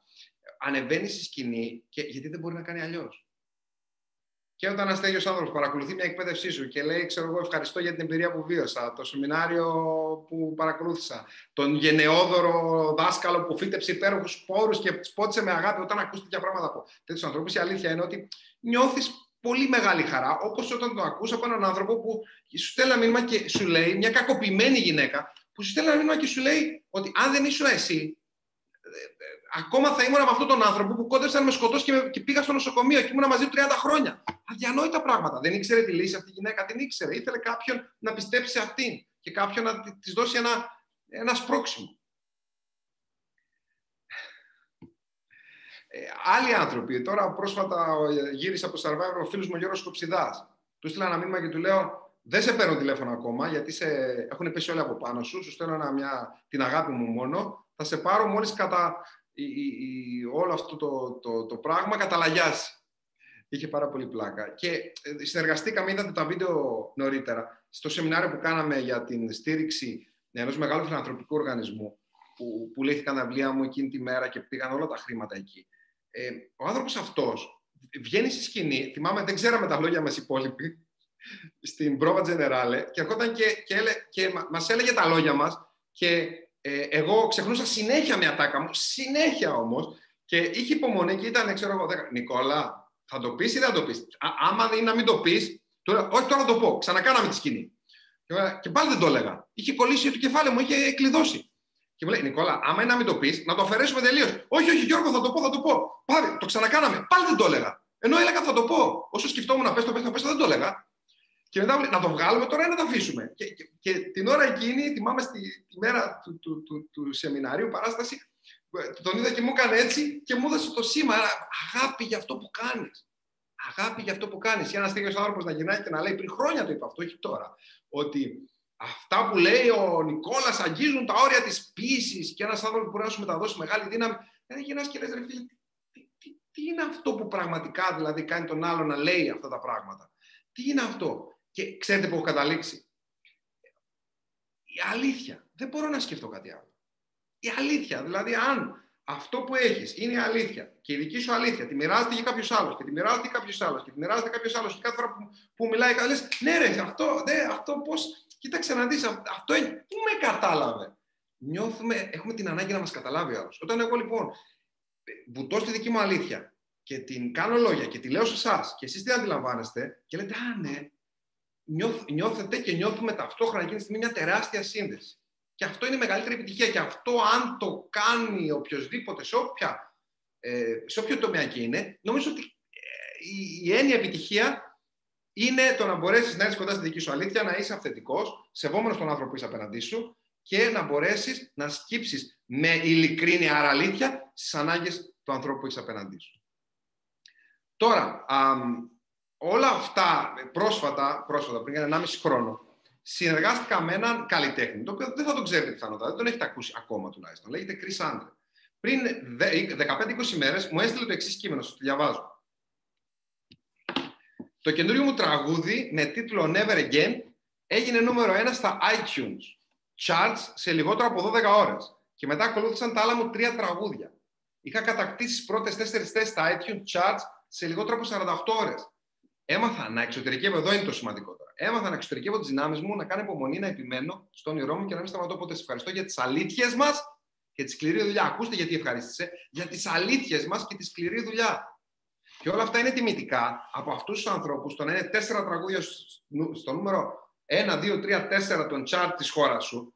Ε, ε, και ουσιαστικά αυτό που χρειαζόταν, δουλέψαμε τρεις μήνες με αυτόν τον άνθρωπο. Είχα την ευκαιρία να δουλέψω προσωπικά μαζί του χρειαζόταν να έρθει κοντά στην ουσία, στη δική του αλήθεια, να καταλάβει ποιος είναι και μετά δεν γίνεται να μην το βγάλεις προς τα έξω. Και αυτό θέλω να κάνω μαζί σας. Να, να είμαι η αφορμή, μακάρι να είμαι, ευτυχισμένος, για να έρθετε πιο κοντά στη δική σας αλήθεια και μετά να μην μπορείτε παρά να τη βγάλετε έξω από εσάς. Και αυτό ακριβώς θέλω να κάνω μαζί σας και 18 Απρίλη. Αλλά πιο συντονισμένα. Ε, αν δεν μπορείτε να είστε εκεί, είναι εντάξει, ξεκάθαρα εντάξει. Πάρτε ό,τι καλύτερο πούμε σήμερα, αυτό που σας κάνει, φιλτράρετε το και είμαστε χαρούμενοι και ημένοι και είδε. Ε, θα είμαι πολύ ευτυχισμένος αν νιώσετε ότι λάβατε αξία. Αν όμως είστε εκεί, ετοιμαστείτε για πτήσεις. Δεν σας έχω πει ακόμα την έκπληξη. Είναι τρίτη φορά που σας λέω ότι δεν σας την έχω πει.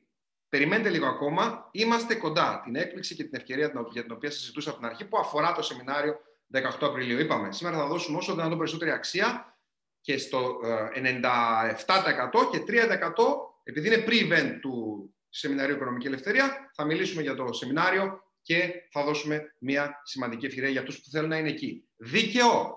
Είστε ok με αυτό; Είστε εντάξει; Είστε μαζί μου; Σας κάνει αυτό που λέω; Γιατί έχουμε ακόμα, έχουμε ακόμα, δεν έχουμε ακόμα, έχουμε πολύ ακόμα, μην νομίζετε ότι είμαστε τελειώσαμε. Λοιπόν, πάμε στην επόμενη ερώτηση. Ευχαριστώ για τα νέα αυτά, μου είναι πολύ σημαντικά. Επόμενη ερώτηση. Έχουν ευτυχισμένοι άνθρωποι μεγαλύτερες πιθανότητες επιτυχίας; Να αναρωτηθούμε τελικά ποιο είναι το ζητούμενο. Τι, ποιο είναι το ζητούμενο; Η επιτυχία, η ευτυχία. Δηλαδή, αν σου έλεγε κάποιος ότι θα είσαι μονίμως ευτυχισμένος, αλλά δεν θα γίνεις ποτέ πλούσιος.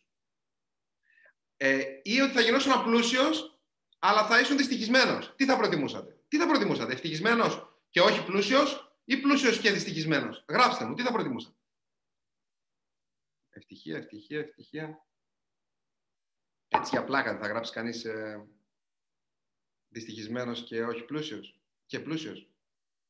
Ωραία, εντάξει, την πήρα την απάντησή μου. Άρα το ζητούμενο είναι ευτυχία, σωστά. Ένας δυστυχισμένος επιτυχημένος είναι στην πραγματικότητα ένας αποτυχημένος επιτυχημένος. Επειδή είναι λίγο μπερδευτικό αυτό να το ξαναπώ. Ξαναλέω. Ένας δυστυχισμένος επιτυχημένος είναι στην πραγματικότητα ένας αποτυχημένος επιτυχημένος. Ήρθε η ώρα να αποδιώξουμε από το μυαλό μας μια σκέψη που δεν είναι καθόλου παραγωγική, δεν μας πάει στην πρόοδο δηλαδή. που αρκετοί άνθρωποι την έχουν όμως. Ξέρετε τι πιστεύουν, ότι άμα είμαι ευτυχισμένος δεν θα έχω κίνητρο. Άρα προτιμώ να μην είμαι υποσυνείδητα. Τι, τι, τι κάνουν στον εαυτό τους. Βάζουν τυκλοποδιέ στον εαυτό τους για να μην είναι χαρούμενοι, γιατί νιώθουν ότι άμα είναι χαρούμενοι θα έχουν κίνητρο να πάνε παραπέρα. Δεν παίζει αυτό. Είναι χαζομάρα. Ο Shawn Achor, συγγραφέας στο Πανεπιστήμιο του Χάρβαρντ, ε, ερευνητής της ευτυχίας στο Χάρβαρντ, έκανε μια έρευνα όπου πρακτικά ε, προσέλαβε μια αισιόδοξη ομάδα πωλητών και συνειδητοποίησε ότι η αισιόδοξη ομάδα πωλητών σε σχέση με την απαισιόδοξη ομάδα πωλητών που προσέλαβε πάλι ή που ερεύνησε, η αισιόδοξη ομάδα πωλητών είχε 19% καλύτερα αποτελέσματα σε οικονομικό και επαγγελματικό επίπεδο το πρώτο χρόνο και κατά 57% καλύτερο αποτέλεσμα το δεύτερο χρόνο. Για ακούστε. Άρα οι ευτυχισμένοι είναι και πιο πετυχημένοι και έχουν καλύτερα οικονομικά αποτελέσματα. Και δεν είναι και λογικό. Οι οραματιστές, οι θετικοί, οι αισιόδοξοι, τι θα ελκύσουν; Δηλαδή, αν ενώσουμε τους, τους ανθρώπους που είναι οραματιστές με την αισιοδοξία κτλ. Ενώνουμε φτερά πουλιού και σώμα ανθρώπου και φτιάχνουμε αγγέλους. Αν ενώσουμε μιζέρια, γκρίνια, απεσιοδοξία κτλ. Ενώνουμε τι ουρίτσες, κερατάκια και φτιάχνουμε διαβολάκια. Πόσο πιο απλό να γίνει. Δεν χρειάζεται να έρθει ο Σιόνεκ να μας το πει, αλλά έρθει και η επιστήμη, έρχεται και η έρευνα και επιβεβαιώνει το λογικό και το αυτονόητο. Ε, επίσης, είμαστε, όταν είμαστε πιο ευτυχισμένοι, λένε οι έρευνες ότι έχουμε πιο ασφαλείς δουλειές, τις κρατάμε περισσότερο, έχουμε αυξημένη παραγωγικότητα, όπως αναφέρθηκε και νωρίτερα, είμαστε πιο προσαρμοστικοί, κουραζόμαστε λιγότερο και έχουμε περισσότερα έσοδα. Και πάμε στην επόμενη ερώτηση. ερώτηση. Εσύ μπορείς να τα έχεις όλα. Μπορείς και να είσαι και ευτυχισμένος και επιτυχημένος. Δείτε. Και με βάση αυτά που έχουμε δει μέχρι τώρα. Ο ευτυχισμένος είναι ταυτόχρονα και επιτυχημένος. Αφού η μεγαλύτερη επιτυχία είναι ευτυχία, σύμφωνα τουλάχιστον με τη φιλοσοφία του ανθρώπου στο νησί, αυτό είναι η μεγαλύτερη επιτυχία. Η ευτυχία. Ευτυχισμένος, χωρίς να κάνεις επάγγελμα, αυτό που σε κάνει ευτυχισμένο δεν γίνεται. Άρα δεν γίνεται να είσαι ευτυχισμένος χωρίς να είσαι και επιτυχημένος. Γιατί δεν γίνεται να είσαι ευτυχισμένος χωρίς να κάνεις επάγγελμα αυτό που σε κάνει ευτυχισμένο. Και αν κάνεις επάγγελμα αυτό που σε κάνει ευτυχισμένο, αναγκαστικά αργά ή γρήγορα θα φτάσεις σε μια επιτυχία ή μια παραλλαγή της. Θα εκπληρώσεις στόχο σου ή παραλλαγές των στόχων σου. Είσαι καταδικασμένος να πετύχεις όταν κάνεις αυτό που αγαπάς. Γιατί; Έχει μαθηματική εξήγηση το γιατί. Θα σας την πω. Να πιω. Νικόλα, πρέπει να πιείς για να πεις ε, γιατί συμβαίνει αυτό. Όχι να λες να πιείς, τι εννοείς. Ε, Πού ξέρετε τώρα τι έχω εγώ εδώ μέσα, ε, του Γρηγόρη την κούπα. Εβίβα, εβίβα, μάχα αυτά τα εβίβα, ωραία είναι αυτά τα εβίβα. Δεν ήμασταν παιδάκια, κριτικάκια το παίζαμε αυτό, λέγαμε εβίβα τον καλό αντρό και τον ωραίο γυναικό. Σεξιστικό ακούγεται αυτό και καλά μόνο γυναίκες ωραία κτλ. Αλλά ήμασταν 17 χρόνια παιδάκια. Λοιπόν, άσχετο εντωμεταξύ, αλλά συγκινητικό. Γιατί λοιπόν έχει μαθηματική εξήγηση να κάνεις το που αγαπάς, θα φτάσεις σε κάτι που κοντά στην επιτυχία. Γιατί επειδή σου αρέσει, επειδή το αγαπάς, γιατί είναι άτιμη αλήθεια μέσα σου, πώς το λένε ρε παιδί μου, ε, ε, χτυπάει η καρδιά σου γι' αυτό, συνεχίζεις. Συνεχίζεις, άρα εξασκείσαι. Έρχεται η δυσκολία και συνεχίζεις. Γιατί, γιατί σου αρέσει.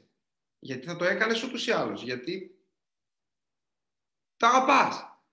Και γίνεσαι συνεχώς καλύτερος. Και όταν γίνεις συνεχώς καλύτερος, φτάνει η στιγμή που αρχίζεις και ξεφεύγεις από το μέσο όρο.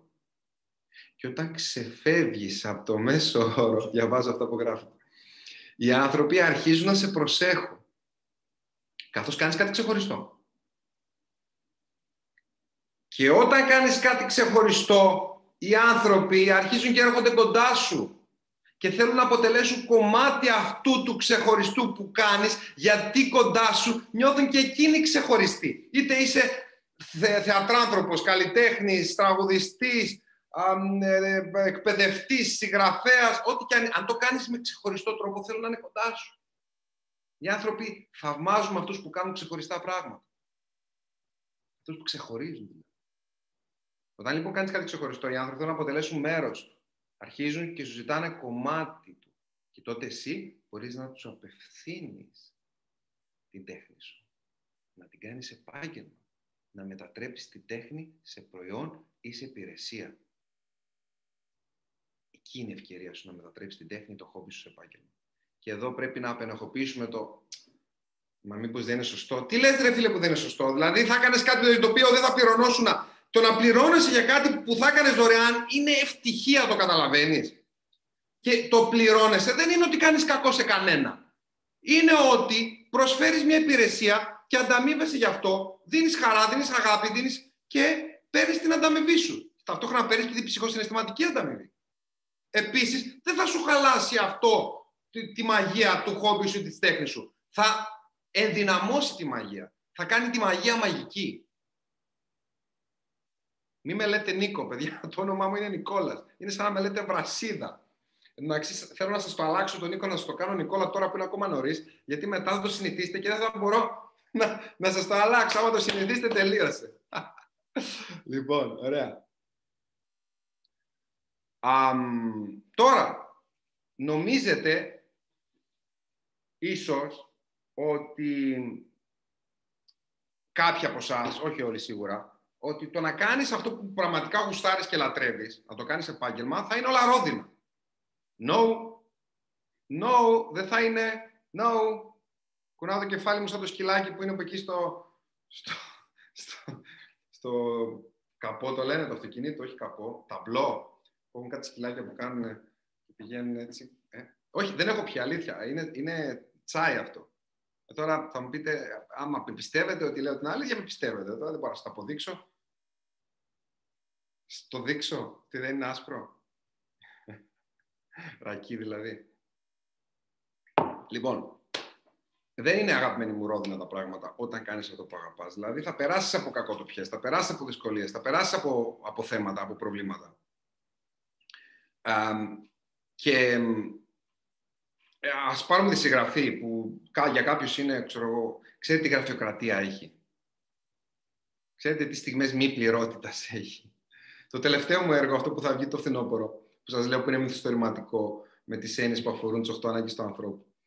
Το έγραψα 7 φορές ή 8, έχω χάσει το μέτρημα. Άλλες φορές λέω 7, άλλες 8 και μπερδεύτηκα. Ή 7 είναι 8. Ε, νομίζω 8. 8 φορές το ξανάγραψα από την αρχή. Και το, το αυτό, σου ζητάνε όλες πράγματα, ξαναπάς, γυρνάς, έχεις μια άλλη ιδέα, το σβήνεις, ξαναγράφεις, σε ταλαιπωρεί μια φράση, επιστρέφεις, παίρνεις μια, ένα feedback και σου, σου λέει κάποιος κάτι που λες πω πω γιατί δεν το σκέφτηκα και, πω, και πρέπει να αλλάξεις άρδιν, πολύ σημαντικά πράγματα.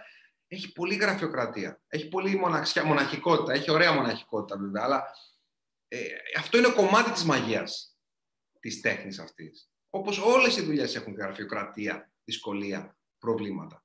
Όταν παλεύεις όμως για αυτό που αγαπάς, είναι γλυκός ο πόνος, είναι γλυκιά η κούραση.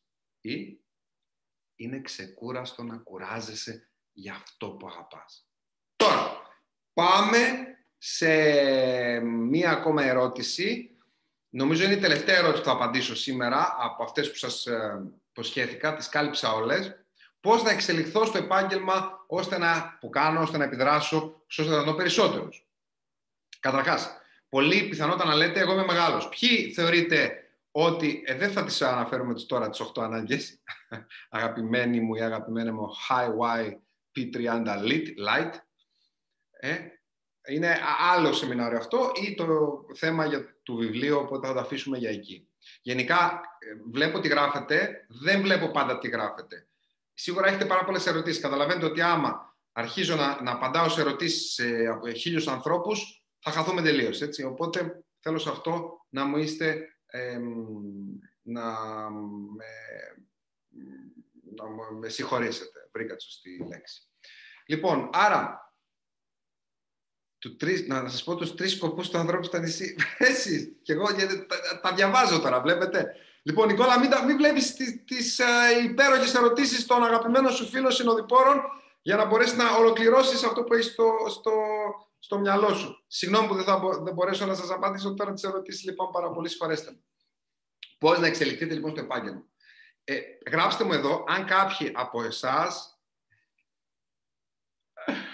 αν κάποιοι από εσάς ε, νιώθετε πολύ μεγάλοι για να κάνετε το βήμα. Γράψτε. Η παραδοχή, θυμηθείτε, είναι το πρώτο Βήμα, ορίστε, απαντήθηκαν οι ερωτήσεις. Είναι τρεις ανώτερες ανάγκες της φιλοσοφίας του ανθρώπου στο νησί αυτό. Αυτές. Λοιπόν, ε, αν νιώθετε ότι είστε μεγάλοι, γράψτε μου ναι, εγώ μπράβο που το παραδέχεστε. I salute you. Σας βγάζω το. Έχουμε κανένα καπέλο, Αχηλέα. Να το βάλω και να το βγάλω. Σας, σας βγάζω το καπέλο. Είμαι 45. Πω, πω σε πήραν τα χρόνια. Είμαι 53. Πω, πω τι έπαθες. Είσαι πολύ μεγάλος. Τι λες τώρα, 46. Έλα ρε, εσύ. Γέρασες. 25. Πω, Παναγία μου. Μιλάμε. 46, 37. Τι λες τώρα, 34, 54. Όπω 22. Δηλαδή, συγγνώμη, εσεί που είστε 20-22, μου γράφετε τώρα ότι είστε πολύ μεγάλοι. Ότι πιστεύετε ότι είστε πολύ μεγάλοι. 63. Πω, πω. Ε, εντάξει, έχω πολύ συγκεκριμένη άποψη για την ηλικία, αλλά δεν θέλω να σας αναλύσω τώρα, θα χαθούμε. Αλλά θεωρώ ότι το 65 είναι το παλιό 48. Ξεκάθαρα σας το λέω. Το 65 είναι το παλιό 48. Τέλος πάντων, μην, μην ξεκινήσω τώρα με αυτά. Ε, πρέπει να κάνουμε ένα μόνο ερωτήσει κάποια στιγμή. Το είχαμε κάνει παλιότερα. Κάπως το είχαμε ονομάσει ωραίο αυτό. Θυμάμαι πώς. Ask, όχι, κάτι άλλο. Δεν θυμάμαι. Ε, στην πρώτη καραντίνα, που δεν τέλειωσε ποτέ. στην καραντίνα δεν έχει τελειώσει ακόμα, φίλε, από το Μάρτιο του 2020. Μάλλον δεν τελειώνει επειδή δουλεύει. λοιπόν, ωραία. Ε, είμαι 18 και σε έχουν πάρει τα χρόνια. Είμαι 28. Α, εντάξει. Εγώ ήθελα να μου γράψετε αυτή που νιώθετε. αυτή που νιώθετε 24 αφαιρώ και δύο καραντίνες. Είμαι 24, λέει, αφαιρώ και δύο καραντίνες. Δηλαδή θα σταματήσουμε μάλλον το, τη γνώση και θα αρχίσουμε να, να, να γελάμε εδώ πέρα. Είσαι να, του ΝΑΤΟ, όχι νιάτο, εντάξει, 49. Λοιπόν, εντάξει. Να σας πω, θα συνεχίσω ένα, να, να συνεχίσω. Ε, θέλετε; Να συνεχίσω ή να το χαζολογήσουμε λίγο, να κολοβαρέσουμε. Και αυτό μια χαρά είναι. Δεν τρέχει τίποτα. Αχ, ρε παιδιά, πόσο χαίρομαι. Σας, δεν ξέρω, φαίνεται, με, με κάνετε πάρα πολύ χαρούμενο. Αλήθεια με κάνετε πάρα πολύ χαρούμενο και είναι τόσο ωραίο να, να, να, να, να έχεις κάτι που σε κάνει τόσο χαρούμενο στη ζωή σου. Και εγώ μπορεί να μην σας ξέρω προσωπικά όλους τουλάχιστον, αλλά νιώθω ο, πολύ χαρούμενος στο ότι υπάρχετε και με κάνετε χαρούμενο. Είμαι χαρούμενος που είμαι χαρούμενος δηλαδή. Χαρούμενος επί δύο ή χαρούμενος στο τετράγωνο ακόμα καλύτερο. Λοιπόν, συνεχίζω. Αφήστε μου λίγο τις ερωτήσεις. Γράφετε, εντάξει, εσείς ό,τι θέλετε. Απλά εγώ θα συγκεντρωθώ σε αυτό που θέλω να σας πω. Πώς να εξελιχθώ, το λέω τρίτη τέταρτη φορά, στο επάγγελμά μου ώστε να επιδράσω θετικά σε περισσότερο. Μπορεί κάποιος να πιστεύει ότι είναι μεγάλος. Δεν έχει σημασία πόσο χρόνο είσαι. Μπορείς πάντα να ξεκινήσεις είτε είσαι 45, είτε 39, είτε 52, είτε 64, είτε 98. Και έχουμε πάρα πολλές τέτοιες περιπτώσεις. Ποτέ δεν είναι αργά, μπορεί να είναι λίγο αργότερα από, ήταν, από ό,τι ήταν παλαιότερα, αλλά ποτέ δεν είναι αργά. Θα είναι, αν το σκέφτεσαι και λες επειδή είναι αργά να μην ξεκινήσω, όσο το σκέφτεσαι τόσο πιο αργά γίνεται. Το άλλο σημαντικό για να επιδράσω σε περισσότερους μην περιμένετε να είστε έτοιμοι. Ε, πολύ συχνά όταν δεν είστε πάρα πολύ έτοιμοι και κάνετε πράγματα, θα τρώτε τα μούτρα σας. Εγώ είμαι αυτής της συλλογιστικής. Άλλοι άνθρωποι είναι της συλλογιστικής για να κάνεις κάτι πρέπει να είσαι πολύ έτοιμος για να μην εκτεθείς. Εγώ είμαι της συλλογιστικής και να μην είσαι τρελά έτοιμος. Κάντο, ασφά τα μούτρα σου. Δείτε τα, τα μαθηματικά τους αριθμούς όμως. Τρεις στις δέκα φορές να τα καταφέρεις, καταλήγεις συνολικά 100 φορές πιο κερδισμένος από ότι αν δεν προσπαθήσεις καθόλου. Άσε που αν πετύχεις 3 στις 10 φορές, αποκτάς 7 νέες ιστορίες αποτυχίας ή μη επιτυχίας που ίσως εμπνεύσουν άλλους και μαθήματα δικά σου για το μέλλον. Άρα το 3 στις 10 είναι κέρδος από μόνο του και το 7 στα 10 που δεν πήγαν καλά τα πράγματα είναι ωραίες ιστορίες που θα έχεις να τις αν είσαι 100% σίγουρο, σίγουρη για μια νέα κίνηση, σημαίνει ότι έχεις ήδη αργήσει. Ήμασταν όταν πήγαμε στο Πανεπιστήμιο, ξέραμε και τα μαθήματα των τεσσάρων χρόνων. Ήμασταν σίγουροι ότι θα τα πάμε καταπληκτικά; Ε, όταν μας πήγαμε στο σχολείο και γράψαμε πρώτη φορά το πρώτο μας διαγώνισμα, ήμασταν σίγουροι. Όταν κάναμε ποδήλατο πρώτη φορά και φοβόμασταν θα πέσουμε, ήμασταν σίγουροι ότι δεν θα χτυπήσουμε. Όταν φλερτάραν πρώτη φορά, όταν είπαμε στο, στην πρώτη γυμνασίου, θέλω να τα φτιάξουμε στο κορίτσι στο αγόρι, που τα, τότε δεν τα λέγαμε εμείς τουλάχιστον. Λέγαμε, τι, τι, θέλεις να τα φτιάξουμε Μαρία, θέλεις να τα φτιάξουμε Κατερίνα; Ξέρω, ακόμα τα παιδιά ε, το λένε έτσι ή στέλνουν απλά μια καρδούλα. Εμείς δεν είχαμε καρδούλα τότε να στείλουμε. Ήμασταν σίγουροι, ήμασταν 100% έτοιμοι. Όχι. Ετοιμαστήκαμε μέσα από την, τις πράξεις στις οποίες μπήκαμε στη διαδικασία να κάνουμε τη στιγμή που δεν ήμασταν έτοιμοι. Έτσι ετοιμαστήκαμε και γίναμε 100% έτοιμοι. Μέσα από το αποτέλεσμα προέκυψε συνέχεια.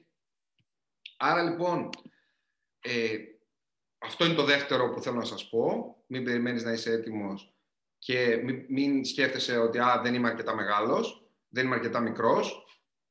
Το άλλο, προσφέρετε ελεύθερα δωρεάν τις υπηρεσίες σας, μέρος των υπηρεσιών σας. Μη σκέφτεστε εγώ γι' αυτό έπρεπε να πληρωθώ τώρα, ποτέ άστο. Πράγματα για τα οποία τα έδινα για χρόνια δωρεάν, αυτή τη στιγμή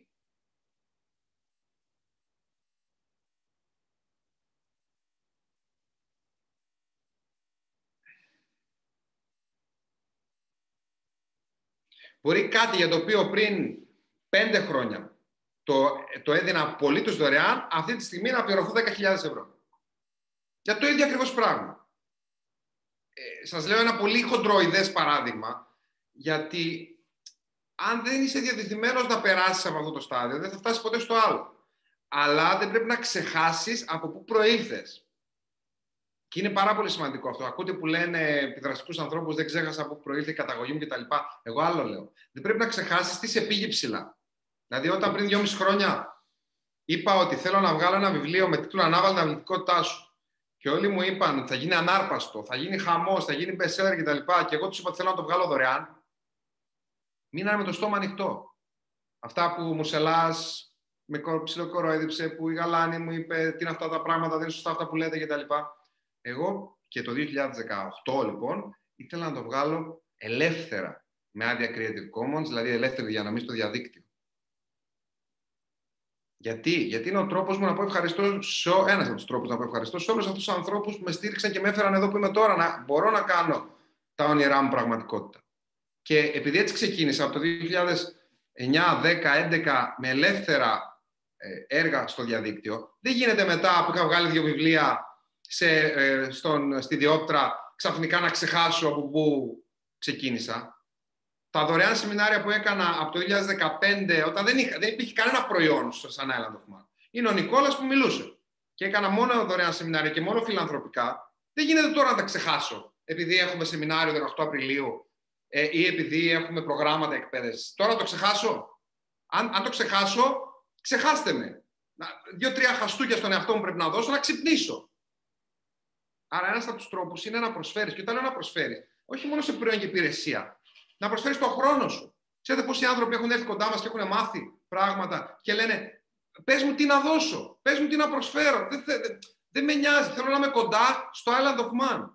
Τα, τα internship, τι συλλογιστική έχουν. Αν μπορείτε να πάτε σε μια εταιρεία που σέβεστε και εκτιμάτε και να κάνετε πρακτική, μη σκεφτείτε αν θα πάρετε 300 ή 500 ή 133 ευρώ ή 0. Αλλά με ποιους ανθρώπους θα επικοινωνείτε κάθε μέρα και πόσο επιδραστικοί είναι και πόσο θα μπορούν να σας διδάξουν πράγματα.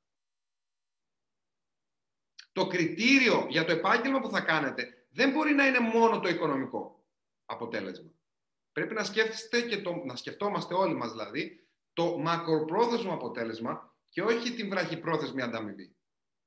Επίσης σημαντικό, για να γίνει κάποιος μάστερ σε κάτι και να μπορέσει να γίνει πραγματικά επιδραστικός, πρέπει σύμφωνα με υπολογισμούς κάποιων ανθρώπων, ανάμεσα στους οποίους και ο Έριξον, να διαθέσει 10.000 ώρες αυτό για να γίνει μάστερ. Ε, ο Έριξον, το γράφω στο επιτυχία ακριβώς στο κομμωδίνο μου αυτό. Πού είναι, κάπου εδώ είναι το βιβλίο. Ούτε δεν έχω ιδέα.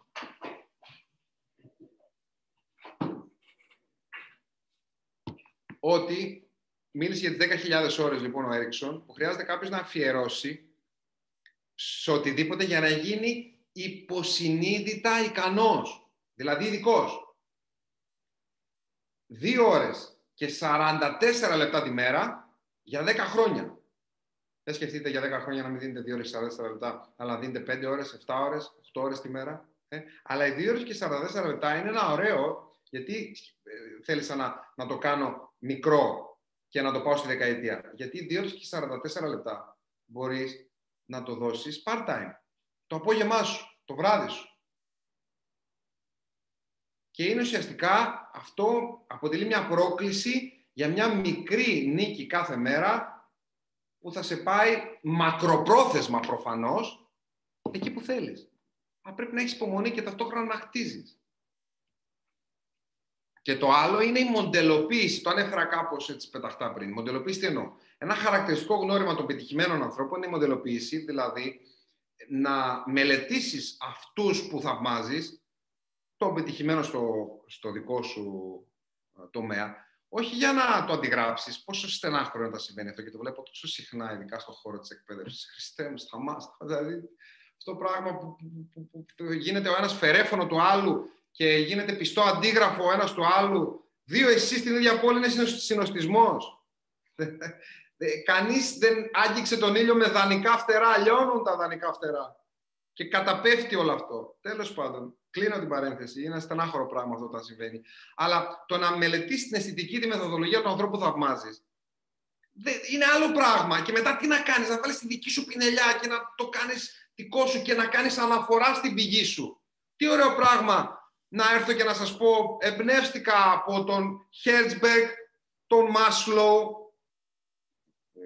στο πανεπιστήμιο έμαθα για αυτούς, έτσι, την πυραμίδα αναγκών του Μάσλο, την κατηγοροποίηση αναγκών του Herzberg, από τις έξι ανάγκες του Ρόμπιτς, εμπνεύστηκα από αυτούς για να φτάσω στην κατηγοροποίηση αναγκών στην κατηγοροποίηση αναγκών της φιλοσοφίας ανθρώπου στο νησί, αλλά ξεκάθαρα σας λέω ότι η κατηγοροποίηση της φιλοσοφίας ανθρώπου στο νησί, θεωρώ ότι είναι πιο πλήρης όλων των κατηγοριοποιήσεων. Διαφορετικά θα έπαιρνα μία έτοιμη και δεν θα έφτιαχνα αυτή. Γιατί θα το δείτε στο βιβλίο, α, αλλά εμπνεύστηκα από αυτούς τους ανθρώπους για να φτάσω σε αυτό που έφτιαξα τώρα εγώ. Έβαλα, έβαλα πινελιές, έβγαλα τα φίλτρα, χρησιμοποίησα τη δική μου αισθητική, πάτησα πάνω σε βάσεις για να μπορέσω να φτάσω εδώ που είμαι τώρα. Και είναι πολύ ωραίο να το, να το λες. Πάρα πολύ ωραίο να το λες.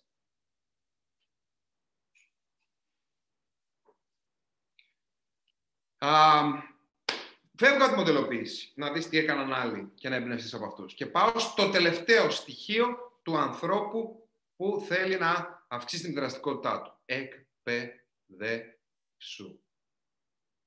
Κάποιοι είναι στο waiting room, παιδιά. Εκπαιδεύσου. Θυμάστε στο σχολείο κάνα μάθημα με τίτλο πώς να αυξήσεις το εισόδημά σου. Πώς να πετύχεις επαγγελματικά; Θυμάστε; Για πείτε μου, γράψτε μου. Είχατε; Είχατε τέτοια μαθήματα; Πήγαμε στο ίδιο σχολείο, παιδιά. Ούτε εσείς, ε. Δείτε τώρα. Αν, αν ε, κάποιοι, γιατί ακριβώς αναζητάτε λύσεις ε, και θέλετε να εκτεθείτε σε, σε ιδέες, να έρθετε σε επαφή σε ιδέες, τις οποίες δεν τις μάθαμε ούτε στην οικογένεια, ούτε στο σχολείο, ούτε σε άλλες δομές κοινωνικές ε, θέλετε να το κάνετε, επιτρέψτε να σας πω ότι είστε εδώ εσείς σήμερα στην κατάλληλη στιγμή, στο κατάλληλο χρόνο. Μπορεί να μην αρκεί αυτό, αλλά είναι ο σπόρος. Είναι η αρχή, είναι το ξεξύπνημα, είναι το ξεκίνημα. Η έλλειψη οικονομικής παιδείας, γιατί με ρωτάνε, ε, πιστεύεις ότι το χρήμα φέρνει την ε, ευτυχία, εννοείται όχι, αλλά τη διευκολύνει. Διαφορετικά, ας, προσπα... ας, ας προσπαθήσει κάποιος να ζήσει χωρίς καθόλου χρήματα για ένα μήνα. Ας προσπαθήσει σε μια πολιτισμένη κοινωνία πού θα φάει, τι, τι, που, που, τι στέγη θα βάλει πάνω από το κεφάλι του, πώς, πώς θα διασκεδάσει, πώς θα κινηθεί, πώς θα επικοινωνήσει με τον κόσμο, πώς, πώς θα έχει φως στο σπίτι του. Γίνεται όχι. Αν ήμασταν όλοι μαζί αποφασίσαμε να πάμε στο, στο, σε ένα δάσος και να είμαστε γυμνοί, μαζί σας, πάμε. Και να μην έχουμε ανάγκη ούτε κινητά, ούτε ρεύμα, ούτε τίποτα. Αλλά αφόσον είμαστε σε πολιτισμένη, αυτού του είδους πολιτισμένη κοινωνία, το χρήμα είναι αναγκαίο. Ξεκάθαρα. Στο, στο χωριό σου μπορεί να μην είναι τόσο. Εδώ είναι. Ωραία. Άρα η έλλειψη οικονομικής παιδείας είναι πρόβλημα. Έχει όμως λύση, γιατί οι οικονομικοί πόροι αποτελούν απόρρια του τρόπου που διαχειριζόμαστε πόρους που ήδη έχουμε στην κατοχή μας και δεν το ξέρουμε. Ο τρόπος που χρησιμοποιούμε το μυαλό μας, το συνέστημά μας, τους, που, που ε, αλληλεπιδράμε με τους ανθρώπους γύρω μας και συμπεριφερόμαστε. Τι είναι όλο αυτό; Ψυχική, νοητική, ανθρώπινη, συμπεριφοριστική πόρη. Ο τρόπος που αξιοποιώ λοιπόν τους πόρους που ήδη έχω επηρεάζει τους πόρους που δεν έχω, δηλαδή τους οικονομικούς. Και αυτό μαθαίνετε. Πιστέψτε με, μαθαίνετε. Δεν ε, έφτασα στο να ε, λέω, να χαίρομαι για την, το ότι μπορώ να πληρώσω τις δικές μου ανάγκες και των δικών μου ανθρώπων και να κατέχω αυτό που στο δικό μου μυαλό είναι οικονομική ελευθερία. Οικονομικά ελεύθερο μπορεί να είναι κάποιος με 2.000 ευρώ το μήνα, μπορεί να είναι και με 30.000 ευρώ το μήνα, μπορεί να είναι και με 10 εκατομμύρια το μήνα. Έτσι. Αλλά στο δικό μου μυαλό για τις δικές μου ανάγκες και των δικών μου ανθρώπων μπορώ να τις καλύψω άνετα και νιώθω ότι είμαι οικονομικά ελεύθερος. Και αυτό είναι δικό μου, δεν μπορεί να μου το πάρει κανείς.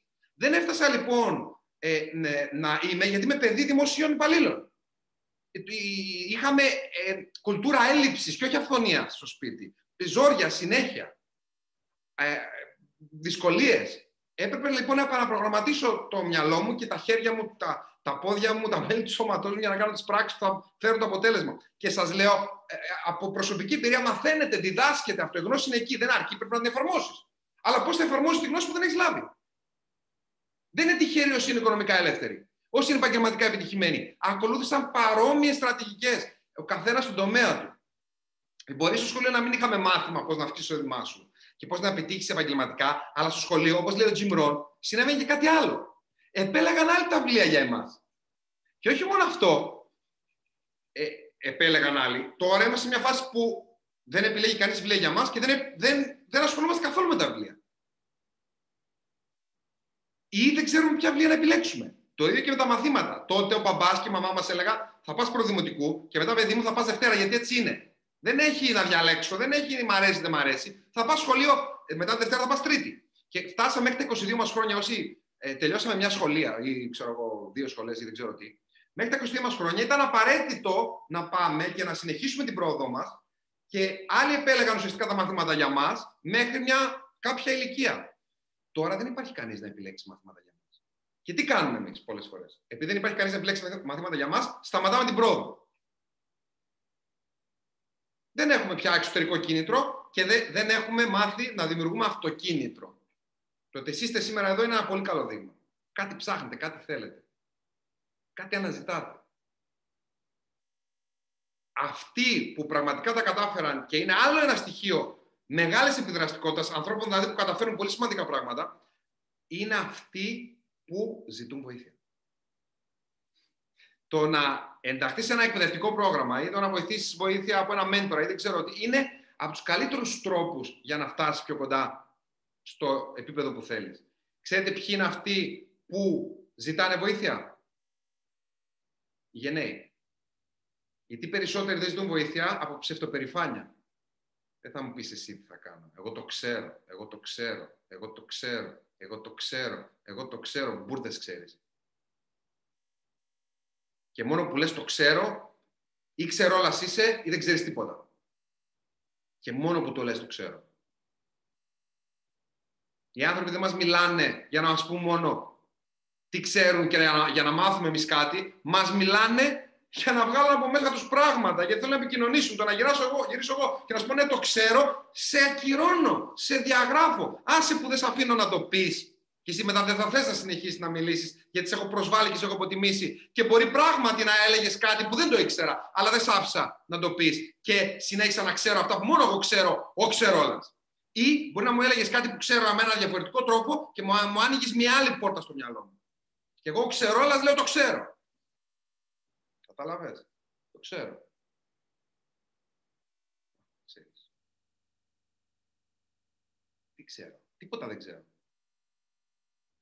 Αν νομίζω ότι ξέρω. Καλά, τα έχει πει ο Σοκράτης καλύτερα από εμάς, ε.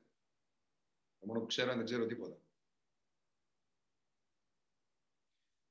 Και υπήρξα ψευτοπερήφανος. Πάρα πολύ ψευτοπερήφανος άνθρωπος στη ζωή μου. Θα μου πεις εσύ τι ξέρω και αυτό και είναι ντροπή να ζητήσει βοήθεια κτλ. Γι' αυτό λέω ότι οι γενναίοι ζητούν βοήθεια. και οι εξαιρετικά επιδραστικοί άνθρωποι ζητούν βοήθεια. Γιατί δεν μπορείς, αν θέλεις να, να, να, να φτάσεις σε υψηλά επίπεδα, θα πρέπει να χρησιμοποιείς την έτοιμη γνώση. Είναι εκεί. Δεν γίνεται να ανακαλύψεις τον τροχό εσύ για να ε, χρησιμοποιήσεις ένα καρότσι. Θα πρέπει να ανακαλύψεις τον τροχό και μετά να, το σύστημα για να, τον άξονα για να συνδεθούν οι τροχοί. και να το φτιάξεις. Όχι, παίρνεις το καρότσι έτοιμο, ρε φίλε. Εμπιστεύεσαι τη γνώση κάποιου. Πώς θα το κάνουμε δηλαδή. Εσύ χρειάζεται το καρότσι, δεν χρειάζεται να, να, να εφεύρεις τον τροχό και να φτιάξεις το καρότσι. Χρειάζεται το καρότσι για να βάλεις κάτι μέσα. Και οι αριθμοί συχνά λένε, όχι πάντα, αλλά συχνά λένε την αλήθεια.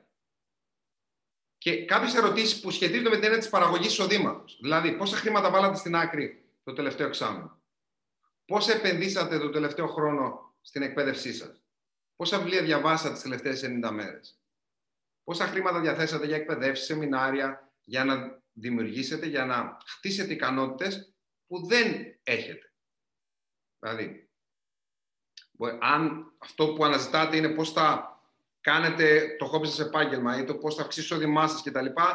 Πρέπει εστιασμένα να, να επενδύσετε πάνω σε αυτό. Είναι αυτό που λέει ο Κιωσάκη ότι περιμένουμε να ανάψεις φωτιά χωρίς να βάλουμε ξύλα. Δεν γίνεται να ζεσταθείς αν δεν βάλεις ξύλα. Αν δεν ποτίσεις, δεν θα δεις αποτέλεσμα. Αν αλλάξουμε αυτούς τους αριθμούς, ο Βενιαμίν Φραγκλίνος λέει επένδυση στον εαυτό σου είναι επένδυση που αποδίδει μεγαλύτερο τόκο. Αν αλλάξουμε αυτούς τους αριθμούς, υπάρχει μεγάλη πιθανότητα να αλλάξουν και τα οικονομικά μας αποτελέσματα. Και αν αλλάξουμε τον τρόπο που, που λειτουργούμε ή, ή αναπτύξουμε τις ικανότητές μας σε επίπεδο διαχείρισης ανθρώπινων σχέσεων, θα αλλάξουν οι σχέσεις μας. Αν αλλάξουμε το, το πώς, κατά πόσο εκπαιδευόμαστε και παίρνουμε γνώση στο κομμάτι το επαγγελματικό ή το οικονομικό, θα αλλάξουν και τα επαγγελματικά και τα οικονομικά μας αποτελέσματα. Θα κάνουμε πράξη φυσικά αυτές τις γνώσεις. Και ο Τζιμ πάλι λέει ότι αν θέλεις να γίνεις ευτυχισμένος, πρέπει να σπουδάσει την ευτυχία. Αν θέλεις να γίνεις οικονομικά ελεύθερος, πρέπει να σπουδάσει τον πλούτο. Στο Πανεπιστήμιο δεν είχαμε μάθημα πλούτος 1, πλούτος 2.